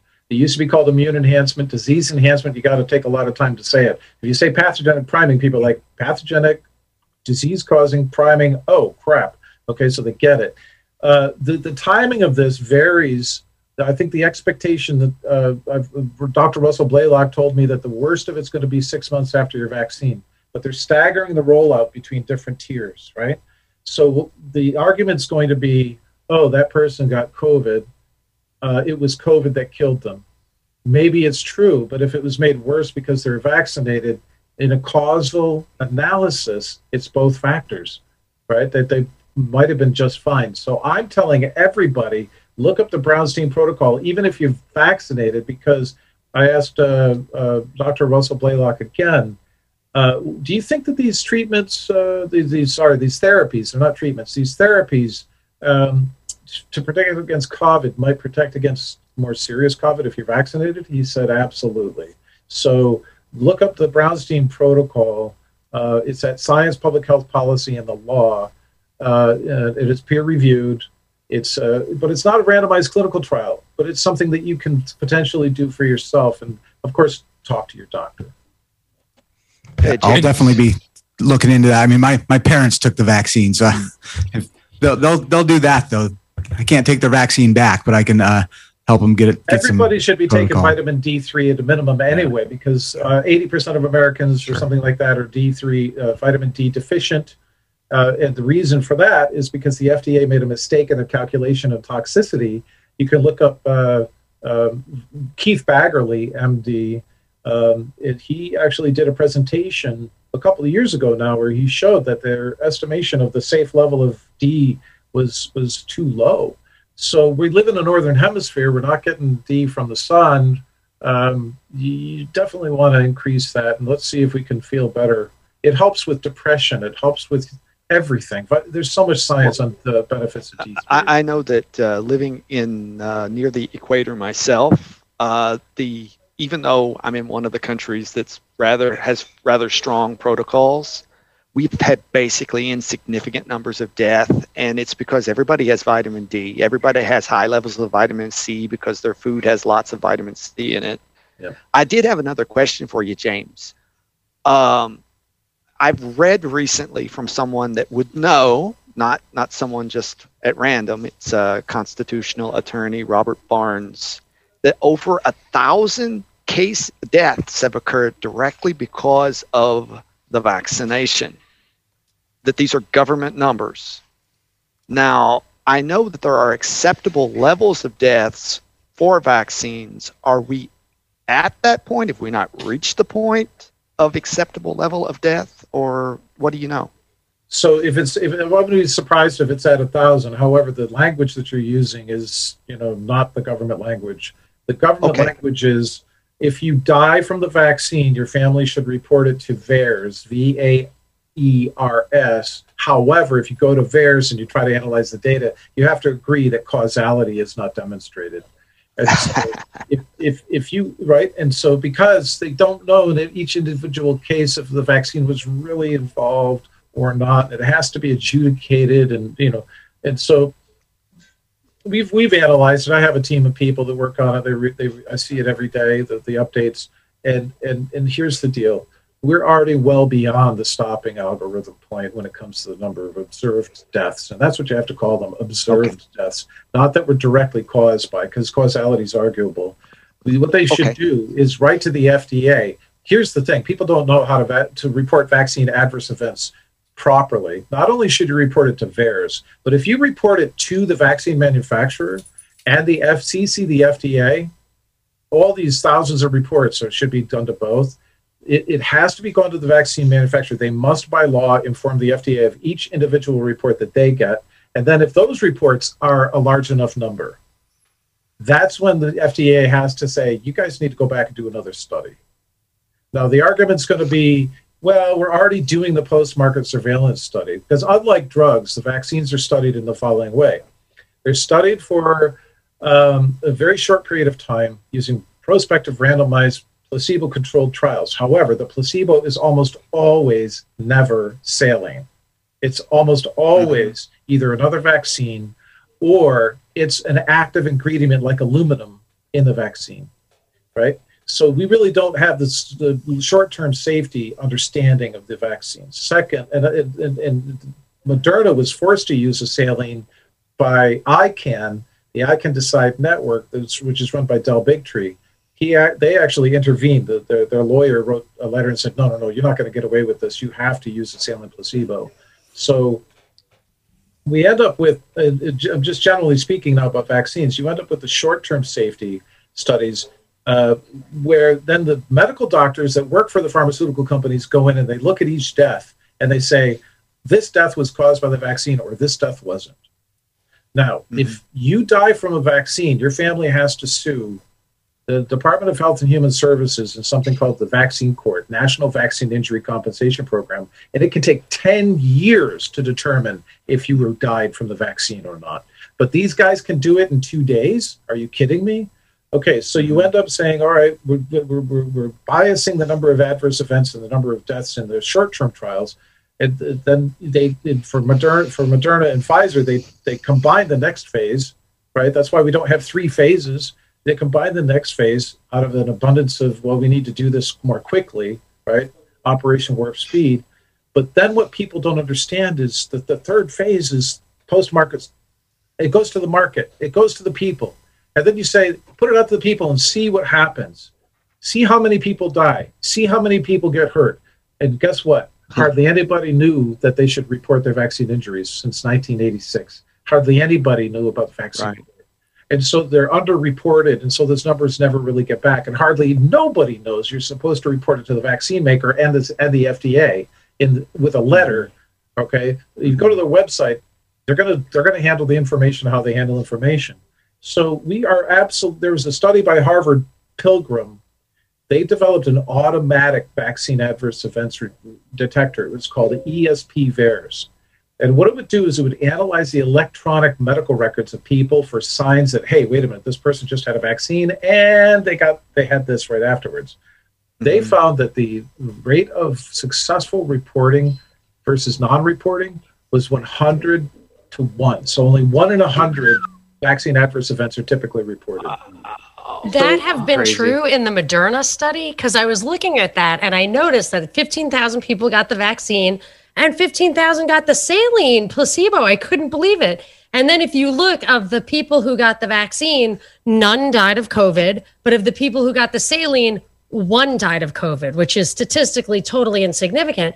But they didn't mention I didn't even think to mention to see if anyone had died of the vaccine. So it could have been obviously no one would have died of the vaccine in the saline placebo group.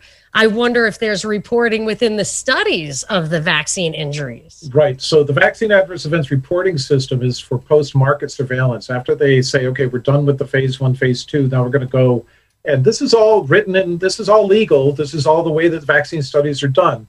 In my opinion, every single American citizen or parent who's ever gotten a vaccine or had their vaccine, their child vaccinated, was part of an experiment without informed consent. Because no pediatrician ever said, this is part of the post market surveillance for adverse events for vaccines. Do you want your child to be part of this experiment or not? You were never given the choice. And you know, so when you look, there's some. I, i've published a couple of articles on the Defender. That's that's at the uh, Children's Health Defense website, uh, where there's some very strange things going on with uh, the way that they were reporting deaths, uh, and this attribution. They, they see cardiomyo- cardiomyopathies in the vaccinated, and they say it's definitely not due to the vaccine. How do they how do they know that? They've ruled out all the cardiomyopathies as not being due to the vaccine, and yet we know that vaccines stimulate the immune system, and cardiomyopathy for people who never had a cardiomyopathy, they weren't prone to it. How do they know? Where do they get their information? These medical doctors have some kind of crystal ball or something to be able to rule in or rule out de- causes of death during the trials. What do you I, think uh, about um, I- the herd immunity uh, change? Sorry to speak over you there. I know there was some word about the the definition changing. You had spoken earlier about the changing definitions of certain criteria, and there was some word about uh, the definition of herd immunity uh, being changed by I think it might have been the World Health Organization.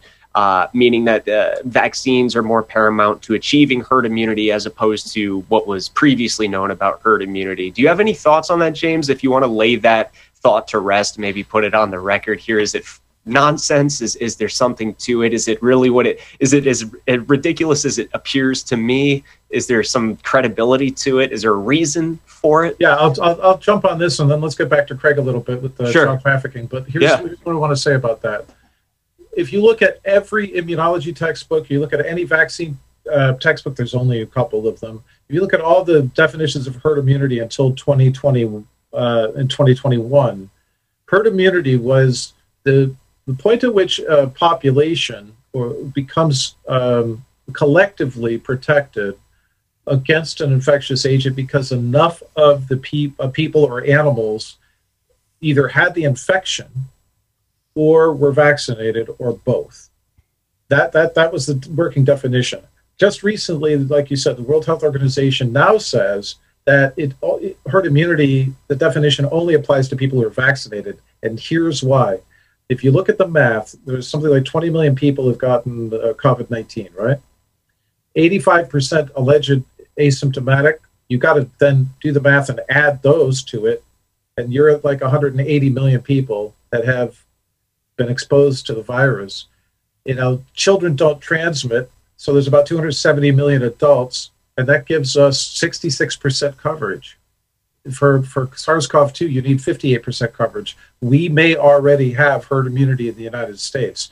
But if they say that it only counts if it comes from the vaccine, okay. If this, my last thought on this is what we're dealing with, and this will help a lot of you freedom-loving Americans that are trying to actually rage against the machine. There's two ways to look at this world. There's the constructivist view, where you make you think you can create reality with the words that you use. You think that you, because you dictate and decree, that it's true. And then you have the empirical approach. And the empirical approach is show me the data. I want to see the experiment. I want to know, I want to see proof. So we're fighting against constructivists who th- actually believe that if they say herd immunity is only from the vaccine, then it must we're not there yet. I had a, a question for for Craig. Um, when you were when you were when you go into the history of this of the the the child rape trafficking network that just seems to operate with impunity, um, did you go along or did you run up against uh, like the the Les Wexner, Roy Cohn, um, Sam Bronfman, American Crime Syn- Syndicate route, or do you have uh, a, an entirely different avenue? Because if we can connect all of the different streams, it, it seems like it would be when we take this to to uh, uh I don't I hate to use the word like normies, but but to the the broader public, um, it it seems like it would be easier if you could make the the connections for them you know um so i'm interested in what what avenues you you found while you've been doing this research know, the first thing we did was was crank out Contraland, and we had to fight through holy hell to get that out because there were a lot of people that did not want that to the populace and and out there. So we brought that, and now we're configuring a a series, a television series. We've got a guy that's right now. he's actually key in demonstrating the forensic evidence of the election fraud. He's a, he's one of these geniuses from the American Industrial Compact, and he's key in, in that. He's heavily involved in that, and uh, we're putting together the series that, so that we can pound on this because there's there's so much information. If you bring it and you just dump it on the American populace lap, it's overkill. It's overwhelming. You lose them. So we're trying to meter it out there, and you know we started by showing where it all came came from. The the cascading avalanche of destruction in the United States really was ignited by Alfred Kinsey. So we start there and map that out. And what we're going to do is just keep keep hammering away and keep showing the network and what all has happened and just demonstrating that over over you know time week after week with a TV series and uh, really empower the people with the knowledge on what's happened. So um, you know I, I learn every day. I've been at this for only four years. So a lot of guys have been doing this for a lot longer. They know all the different details of everything that's happened. And I'm like, man, I just got my heart broken and I got ticked off of what was going on with kids. And I'm like, let's rip the lid off of this cesspool. Let's shine the light on it. Let's bring it to the American people and show them what's happening so that culturally we turn away from this. We turn against it and say, this is no longer okay. We're going to start protecting our children now rather than preying upon them and destroying them and that can be a positive cultural change that we make. So for me, um, I realize you're never going to educate people at once and with one big massive blow up to the head with uh, the knowledge.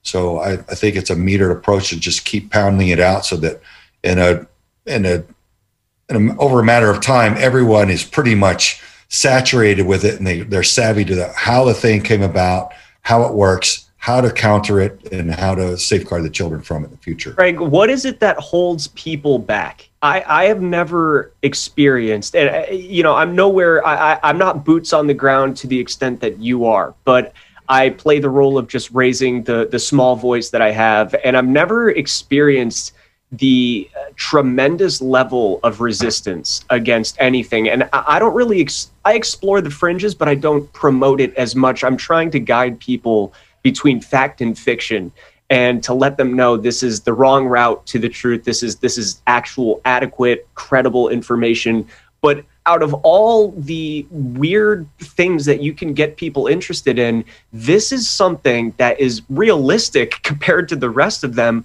but they don't touch it and what is it in your mind that prevents people from really diving into and considering the industrial scale of this? Is it just simply the level of darkness that that uh, that sex sex trafficking of children brings about? Is it something more than that? I see people just have immense blinders on, as, and people.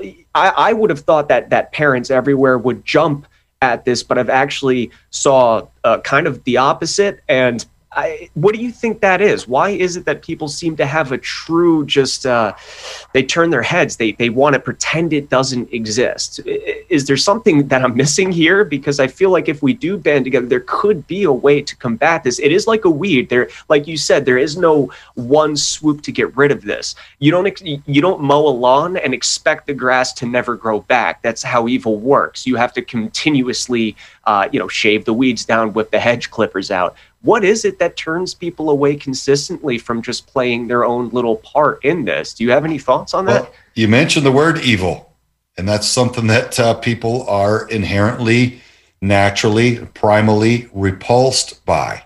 Rightfully so, as am I. Admittedly, I'm repulsed by this entire yeah. topic.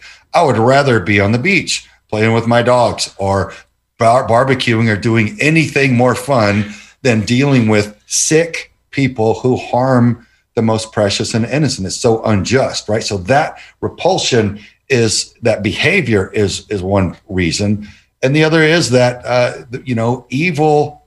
There is such a force as evil, and there is such a force as good, and evil has energy, and that energy has a source. It comes from somewhere good has a source. Good comes from somewhere. What you're seeing with child trafficking is the frontline clash between good and evil. When I first threw my hat in the ring, I'm like, this is my war. I have to, I'm in. It was because guys from the intelligence community and investigators that have been involved in these rescues and recoveries and, and raids said, Craig, I don't care what you've seen in, around the world in war zones what you're going to see here after you get past the political uh, corruption and blackmail and the sexual perversion of the weirdos that get off with kids and the financial, you know, $38 billion. Then you're going to get to the rancid core of this, and you're going to see the frontline clash. And it's a spiritual clash between the forces of good and evil that we that's not part of our society. We don't really talk about that in the in the tangible, real sense so I think it kind of weirds people out. Like, well, you're talking about spiritual stuff. I can't touch that. I don't understand it.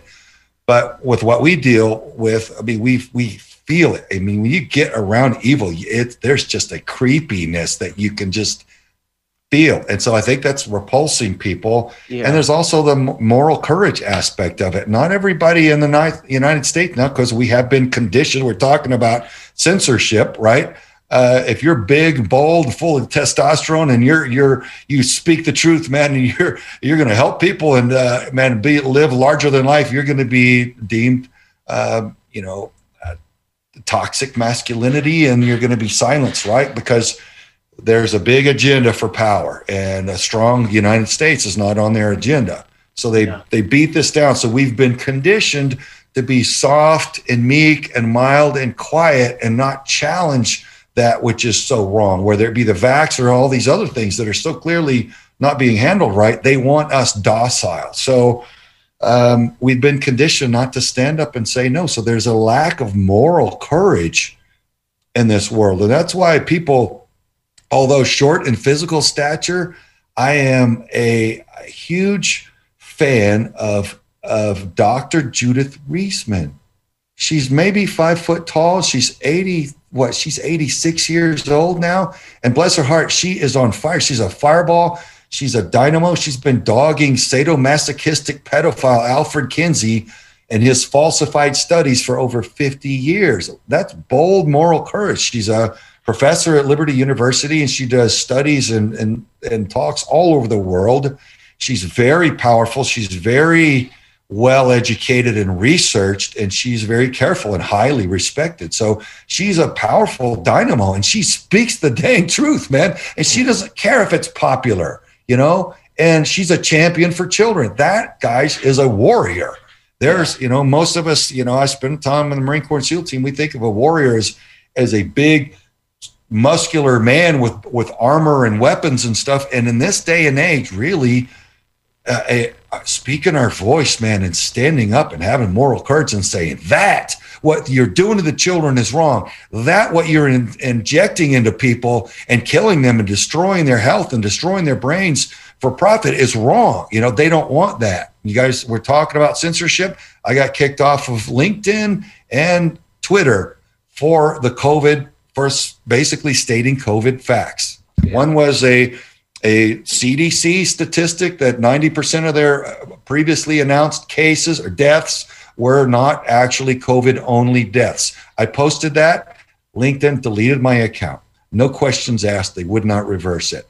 Yeah. Instagram, I had 130,000 followers there. I posted the article that showed that um, Hank Aaron died two weeks after taking the COVID vax. Boom, account gone. So they are even, they're more hypersensitive about this COVID game, you know, and how they're, how they need people to perceive that than they are even the child trafficking, which is curious to me because I know child trafficking is the string that ties together all of the different forms of corruption and, and the power struggle. But the COVID thing is that's their hot ticket right now. That's their control mechanism. So if you threaten that, boom, they just turn you right off. Yeah. So it's interesting to see where their hot buttons are. Absolutely. Well, and in the child trafficking, how it's kind of tied to Q. So when people hear Q, they automatically go to that you're a crazy person. So they kind of have that all tied in to make it seem like that. Yeah, it's perfect. Science yeah. on on Twitter, they they ban you. But if you share child porn, they leave your account alone. It's, I mean, there's still child porn. Uh, Chrissie Mayr, who is a, a regular on these shows, I mean, she's exposed it quite a few times where she will share the links and and nobody will uh you know nobody bans these accounts they're not flagged you see comments uh, under the you know her her post where people will say I've already reported this, I've reported this, I've reported this. Why is this still up? I've reported it, but yet you know, God forbid you have a different opinion. You're t- that's too dangerous. That's what you know their priority should be. Should be yeah. people with opinions, not child child porn. So I mean, this is a huge issue. We talked about actually when when Memory Hole was on, and actually when Craig, when you were also on the Ripple Effect podcast, we talked about that documentary Tickled, which is another really weird story of this journalist who was just kind of found this website where like kids were getting tickled and I think they were college kids or or something like that and uh and they just needed some money so they did it hey we're going to tickle you we'll put the video online uh, or, or no we're just or the video won't be online I believe that's what they told them and we're going to tickle you. And then next thing you know, um, they're like, hey, you know, what do you mean you want to stop doing this? If you stop doing this, we're going to put this video everywhere. You're going to be humiliated. They're basically back blackmailing these these kids who just wanted some money and like, okay, well, I'm in college and broke. Why not? And then the the filmmaker as he tries to uncover this he starts getting death threats and all this other stuff. So this stuff is deep. It's not like like craig said it's not just one organization. It's not just one group of people. I mean this stuff is everywhere. I mean you look at jimmy savile in in the uk i mean this guy was friends with the royal family. This guy you know and that's the other thing. Like like craig said you have to be wary of these people being anywhere. They don't always look like creeps. They you know, you look at Penn State, you look at like all these cover ups. I mean, a lot of times they could be just coaches. They could be people who have organizations that help children. Why? Because it's easier to get to them that way. So that's the other thing. You have to be really careful. I mean, Dennis Hastert, wasn't he like a wrestling coach or something like that? And that's where a lot of the accusations came from uh, previously. So it, it's just one of those things where sometimes the friendliest of people you're like, oh, there's no way this guy has an organization to help kids. There's no way that this yeah, could yeah. this person could be a threat. Well, actually, that's a part of the plan. Sometimes it's like that. Let me use this organization. Let me use this this as uh, making me look like I'm uh, I'm a safe place and I'm for the kids. Uh, so it's really creepy and dark. And, and like Memory Hole said, it, it's one of those things where I feel like it's so dark that it, it's people would rather not believe that evil like that exists and and and I think that's kind of the pushback why some people don't want to go down these rabbit holes because it is it is the root. They feel like if they know about it, then they're going to be expected to do something, and not everybody's willing. You know, tie a lot of that together. If I could jump in, um, they just finished up the Clown and the Candyman, uh, and this is a podcast series that really talks about uh, the network uh, that worked in the 70s and 80s and how they got these children and one of the things that two of the detectives working on this case, which talks about an original boys island. This talks about, again, helping underprivileged kids. This gets into John Wayne Gacy, uh, a guy named Dean Corll. Okay. But what was really interesting is when they were talking about a guy named Richard Lang, who was actually distributing child pornography, also connected to this uh, uh, island. We're talking about bodies of kids. It's an insane story. But when uh, they're talking to the detectives, they say, look, pedophiles, they look like anybody. There is no one look for these people. Um, they can and will be anybody you don't expect. And Lang himself, they suspected of being CIA because he had uh, the credentials of being a general in the Navy, in the Army, and in the Marines, which of course is an impossibility. And this is the guy when they busted him. I mean, you've got to listen to this. It's free. It's on Investigation Discovery, Clown and the Candyman. But he was, I believe, raping a four and a five year old and filming it. And many of these people served no jail time. You know, this only exacerbates the fact that uh, these networks did exist during the Franklin scandal. Those reports were realities, that the finders is a real thing, that people need to look into intelligence connections. I mean, you go all the way back to MK Ultra and them running brothels on the east and west coast, uh, both in California and New York City. And of course, they were using underage prostitutes there. Of course, they were. You know, there's the new book Chaos with Manson, where they talk about his connections to the FBI and, of course, to the CIA. And what did he have? A harem of young girls, underage girls. This is a long time running. Uh, again, I'm going to say it again Clown and the Candyman. They talk about the Boy Scouts, they talk about the Catholic Church. It's an eight part series. Um, it is hard to listen to at times, uh, but you, find out that, you know, this Jeffrey Epstein model uh, is not a new one, and it's one that's been used for a long time. You can go back to North Fox. J- Jason, first of all, I just want to say that I'm glad you brought up that series. I saw a commercial for it recently, and I was astonished that they brought up those connections. That is the last thing I expected to see um, affiliated at all with any type of mainstream coverage.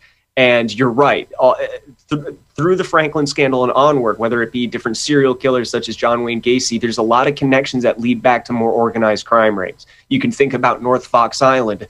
We, we've called it the Epstein template. You can consider Peter Nygard being more of a contemporary example of that, right? Like uh, private islands, uh, you know, mainstream media figure in the sense of like a fashion mogul, uh, ancient Mayan civilization. He modeled his island after, which is arguably you can use your imagination as to why you might like that civilization as a model.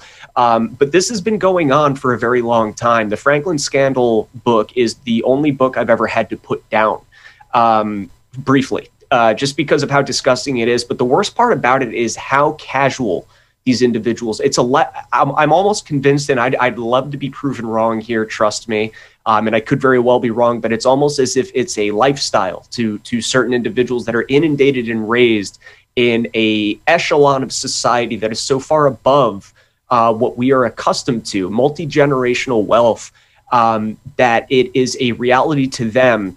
Um, otherwise, what we consider to be just the the the most evil thing that you could ever imagine. And people really don't understand. I, and you mentioned the finders earlier. I mean, the McMartin preschool, the tunnel excavations, that was kind of the entire thing the trial was running on.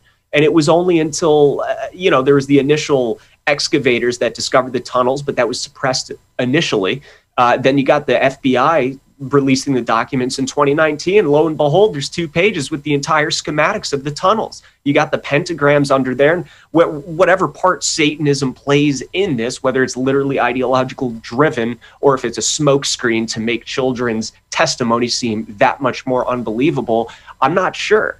Um, but i'm just glad you brought up that that segment about the uh, john wayne gacy because it, it's like a slow drip of truth is coming out. This is something that would have never, ever, ever been addressed 10 years ago, even. When you, you can, I mean, serial killers, uh, there's kind of a trend in, in young 20 somethings people that are very interested in serial killers, and they are very interesting to me. And it's bizarre that I didn't even detect this deeper meaning until 2017. 17. I've, I just want to say something. I've had on a bunch of SRA survivors, okay? I also know what happened on Epstein Island better than most because I lived in LA for 15 years and I know a lot of people who were on that island. It is far worse than people think what was going on there. And it's been going on all over. I had I've had on a couple SRA survivors, but after I have on somebody, and yes, a lot of them grew up in tremendous wealth. They grew up in inner in, in families that marry within each other. This bloodline thing is not a conspiracy; it's real, and the stories are horrific, but they're all very similar. This is these are ritualistic abuse that happened to these kids. And I just had one on the other day. She's 65 years old, stage four cancer and she didn't want to die without telling her story because she knows that there's so many satanic ritual abuse survivors out there who aren't believed and um, you know the lies of the what what netflix did with with the epstein yes uh, thing they put out was really whitewash what was really going on there. And uh, and what's going what happened in haiti and what happened on all these islands. And uh, these sra survivors there's millions of them. And they a lot of them their brains were shattered as kids. Those schools that NXIVM was running they they seem to have gotten away with it i am telling you it's not only real and it's evil and and like i talk a lot about and i know i think charlie's talked about it this whole lucis trust this satanic underpinning thing of these people's lives is real and it's real yeah. to them and they keep it going and even in this movie i, I saw with jim um, this this great movie the sound of freedom what they did, these guys, is they set up an island like Epstein Island and they uh, made it for elites. They, they knew the pedophiles. They, it was going to be $100,000 per person to be a member of this island that was a pedophile island. And they set the whole thing up. And I saw exactly how Epstein Island must have worked. And then they got the big traffickers to bring the kids to the island in a boat and that's how they did the sting and, and this sting really happened but you know there there's a whole travel industry involved in this and but the satanic stuff is real and it is prevalent and uh, it is really sad. These people really it's very hard to recover and all of them only i swear i agree with greg I, uh, craig i've only heard it go, come through god and jesus. But yeah. uh, after I do a show, which most people won't, and I get really attacked, like spiritually, I feel like for real when I have one of these people on, uh, because this woman, her father is is Illuminati. I mean, everything she tells me, it's it's straight out of the book. Like, and she went after he died, she found all this stuff in his house that was all Nazi and just crazy stuff. Her story, and then I met another one, same exact story. They don't know each other, and nobody believed them and, you know, Epstein Island had a temple not by accident, as did a lot of these islands. Yeah. So, what I'm saying is, um, that's another reason people don't want to talk about it because the level of evil that we're talking about is on the surface, but there's another level. And the child trafficking, there's a huge, huge travel industry involved there too. Yeah. And that's why they do know. But it is, it is the reason that the the elite ones that we're talking about they've just gotten away with it for so long but it is a lifestyle and and these people are born into it and i always say and i've talked about it with this woman and another survivor i had on you know there is free will. And a lot of these people when they are caught and you know they say well i was abused. Well exactly. they had a choice. They have free will. They they could do the right thing. And unfortunately on epstein island many people did not do the right thing. And whether they participated or not uh, they're they're guilty, and um, that's that's going to, I believe, come out. But if you were if you're participating in this in this disgusting trade with these children and stealing their lives, you, you deserve to have yours taken. And when uh, Jim was talking about how Hollywood wouldn't touch this movie and stuff, even with him and other real big people behind it, um, he said that the biggest problem probably was that um, they don't want themselves exposed. They they just don't. And and you know, and they're going to hide it and they're going to keep it and they're going to uh, bury it. And if people like us don't talk about it, then it's just going to keep going on. And the truth is, it has to be taken out by the core, or just like the Nazis reinventing themselves as the UN. Then, uh, in my opinion, like you know, then they're just gonna they're gonna go away for a little while, and before you know it, they'll be popping up again all over the world. You know, and Yeah. and that's where they all connect. I'm glad you brought up earlier the sanitization of these stories. The Epstein story is not just some creepy old man preying on little girls for massages. This is systemic, it's institutionalized. These people have islands, they're in close proximity to each other, they have self sufficient travel between the islands. For God's sakes, we have the Laura Silsby story from Haiti. Little St. James is a stone's throw away from Haiti. Where's Richard Branson's island? Well, Richard Branson publicly promoted Ghislaine Maxwell's Terramar while also hosting NXIVM on his island. Allison Mack arrested for child trafficking. What was the news covering? adult women. Also, equally as evil, but you've got where You've got her arrested for child trafficking. Where are the children? Where is Rainbow Cultural Gardens, as you said, in Mexico? And there's also other increased interest in Mexico in other trafficking stories. This is uh, sanitized to the extreme. Harvey Weinstein, there's testimony out there of Jean Luc Brunel and a victim saying Harvey Weinstein was receiving massages from Epstein's sex slaves. And in fact, Epstein apparently called him a pig right? Weird, warped moral compass because Harvey tried to force himself on one of these sex slaves. This is a crime syndicate that, in my opinion, from my research, is it seems to be connected. And here's the thing: I wouldn't be caught dead just a mile away. Just any connection, you can look into me, and you will, won't find a sexual predator within a fucking hundred miles from me. And yet, these people seem to be a stone's toss away. Why is it that I can look up James Alefantis. Let me look into this wacky Pizzagate thing. What's this that everyone's talking about? And you find him tagging someone that's listed in the Dutroux X dossiers. What are the chances? Now, does that prove, will that stand up in court? No, but did I ever say it would? I'm just simply asking all the polite viewers out there, ask yourselves how many coincidences are you willing to be comfortable with before there is a duty you have to begin to take on? You, you coincidence know? theorist. yeah, right. Um, I got a question for you, Craig. So, um, you know, we, we talked a little bit about COVID, the COVID correlation. You know, people throw out this number, and you know, it's, people have conflicting numbers, but eight hundred thousand kids are reported missing every year in America, something like that, right? You know, I've seen heard different uh, numbers. But then, you know, 2020, 400,000 people allegedly, very much allegedly, died of COVID, right? So, you know, what are we doing here? Why are we letting people run around with masks on and their kids running around with masks on? It seems like that's the real crisis right there. Um, but I was wondering, you know, you've been doing this since before COVID. And I was wondering if you've noticed any change in the methods and tactics of these traffickers since COVID. Um, you know, what you know, society has fundamentally shifted in so many ways. And I was just wondering if that has uh, translated in how they run their operations at all. Yeah, well, the predators are having a field day because the kids are not in school and they are much more vulnerable. Uh, you know, they're much safer actually. A lot of them in the classroom where the teachers have eye on them, and they're on a controlled facility where there's scrutiny. And uh, Eh, when they're at home, a lot of times they're they're online, they're on their computers, and their the predators are interacting with them and setting them up. And I want to say this one thing real quick, but I meant to say this no matter what before I got off, and because our society now everybody wants to try to justify whatever they want right? So people will come at you saying oh it's just a sexual preference you know raping the little children. My wife says if, you, you're taking a diaper off of an infant to rape it something is very very sick and very wrong with you. But here's the bottom line. A child's brain uh, is not fully developed until, and this is science, 23 to 25 years of age now, the outer, outer cortex and frontal lobe. That's the more sophisticated problem solving portion of our brains. So a child is not armed. They are not capable of advocating for themselves against a full grown predatory adult that is after what he's after. And so that line has to draw draw there. So if, if the people that want to justify child rape are if they if they're just morally bankrupt, they have no no, morals, no ethics.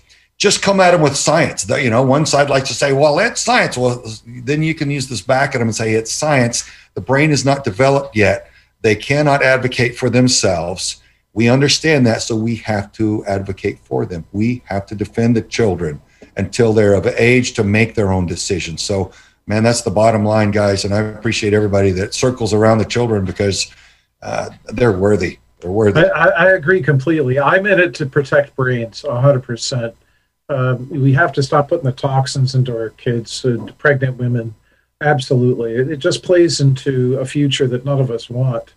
And uh, to motivate society to get on board, to stand up to the predators, the pharmaceutical predators, as well as the pedophilia predators, uh, just remember it's in your own best interest to have your future neurosurgeon have a good brain, your heart, future heart surgeon to have a good brain. The person you your kids are going to get into the Uber with when they're 30 years old to have a good brain. It, we need good brains. This world is screwy enough as it is.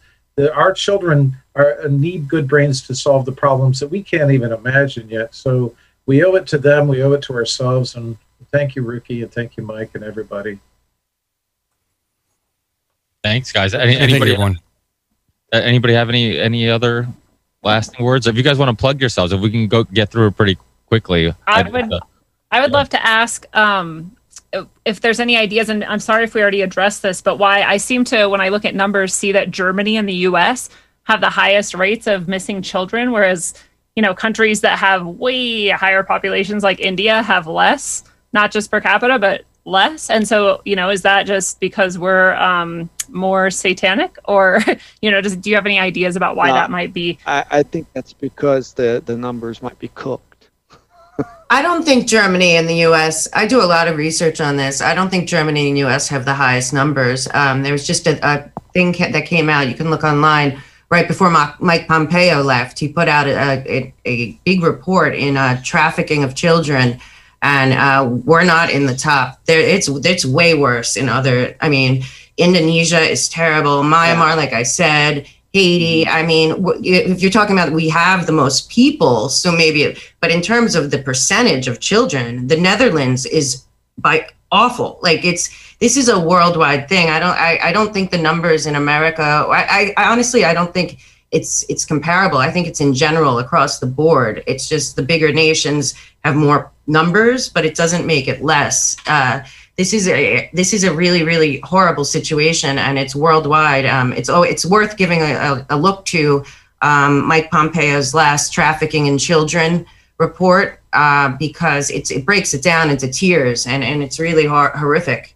Uh, I just think maybe wherever you're looking, they're judging it because we have so many people, and Germany has so many people. But there's places where, like, literally, uh, seventy percent of the kids are either like trafficked or child labor or like just horrible stuff. And a lot of times, sadly enough, there's a central bank there and all the uh, usual NGOs and and government players that happen to have also ended up on that island or that nation. You know, Somalia, all over the world. It's it's you really can't quantify because you know in a, a nation like Myanmar that there's 60 million people.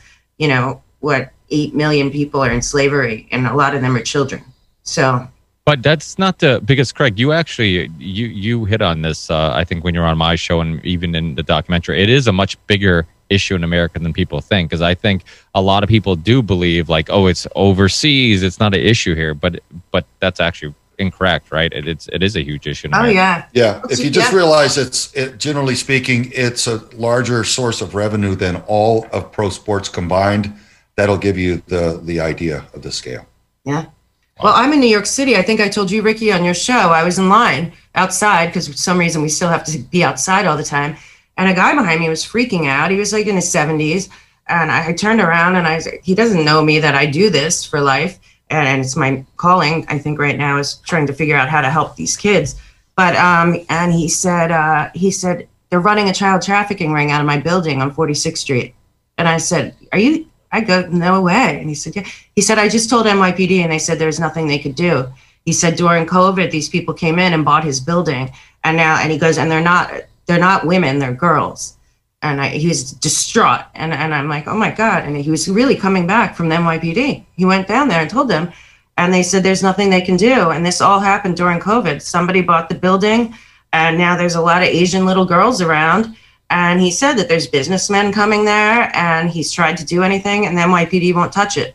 So you know, it's everywhere, and and everywhere, literally blocks from me. And this guy, I've seen him twice since, and he's like, I don't. He's like, I gotta move. He's like, I can't. Nobody's doing anything, and every day I wake up and I and I just say, I don't. I, I'm so sorry, and I I know, but It'd be I nice think- if we could hire a private investigator to take those photographs. Right. Yeah, for real. Yeah, that's something that someone could get to the bottom of. I think there's also a, a reason that these individuals might get into orphanages and adoption agencies. We could be looking at falsified paperwork or no paperwork at all as well, which would therein affect the numbers.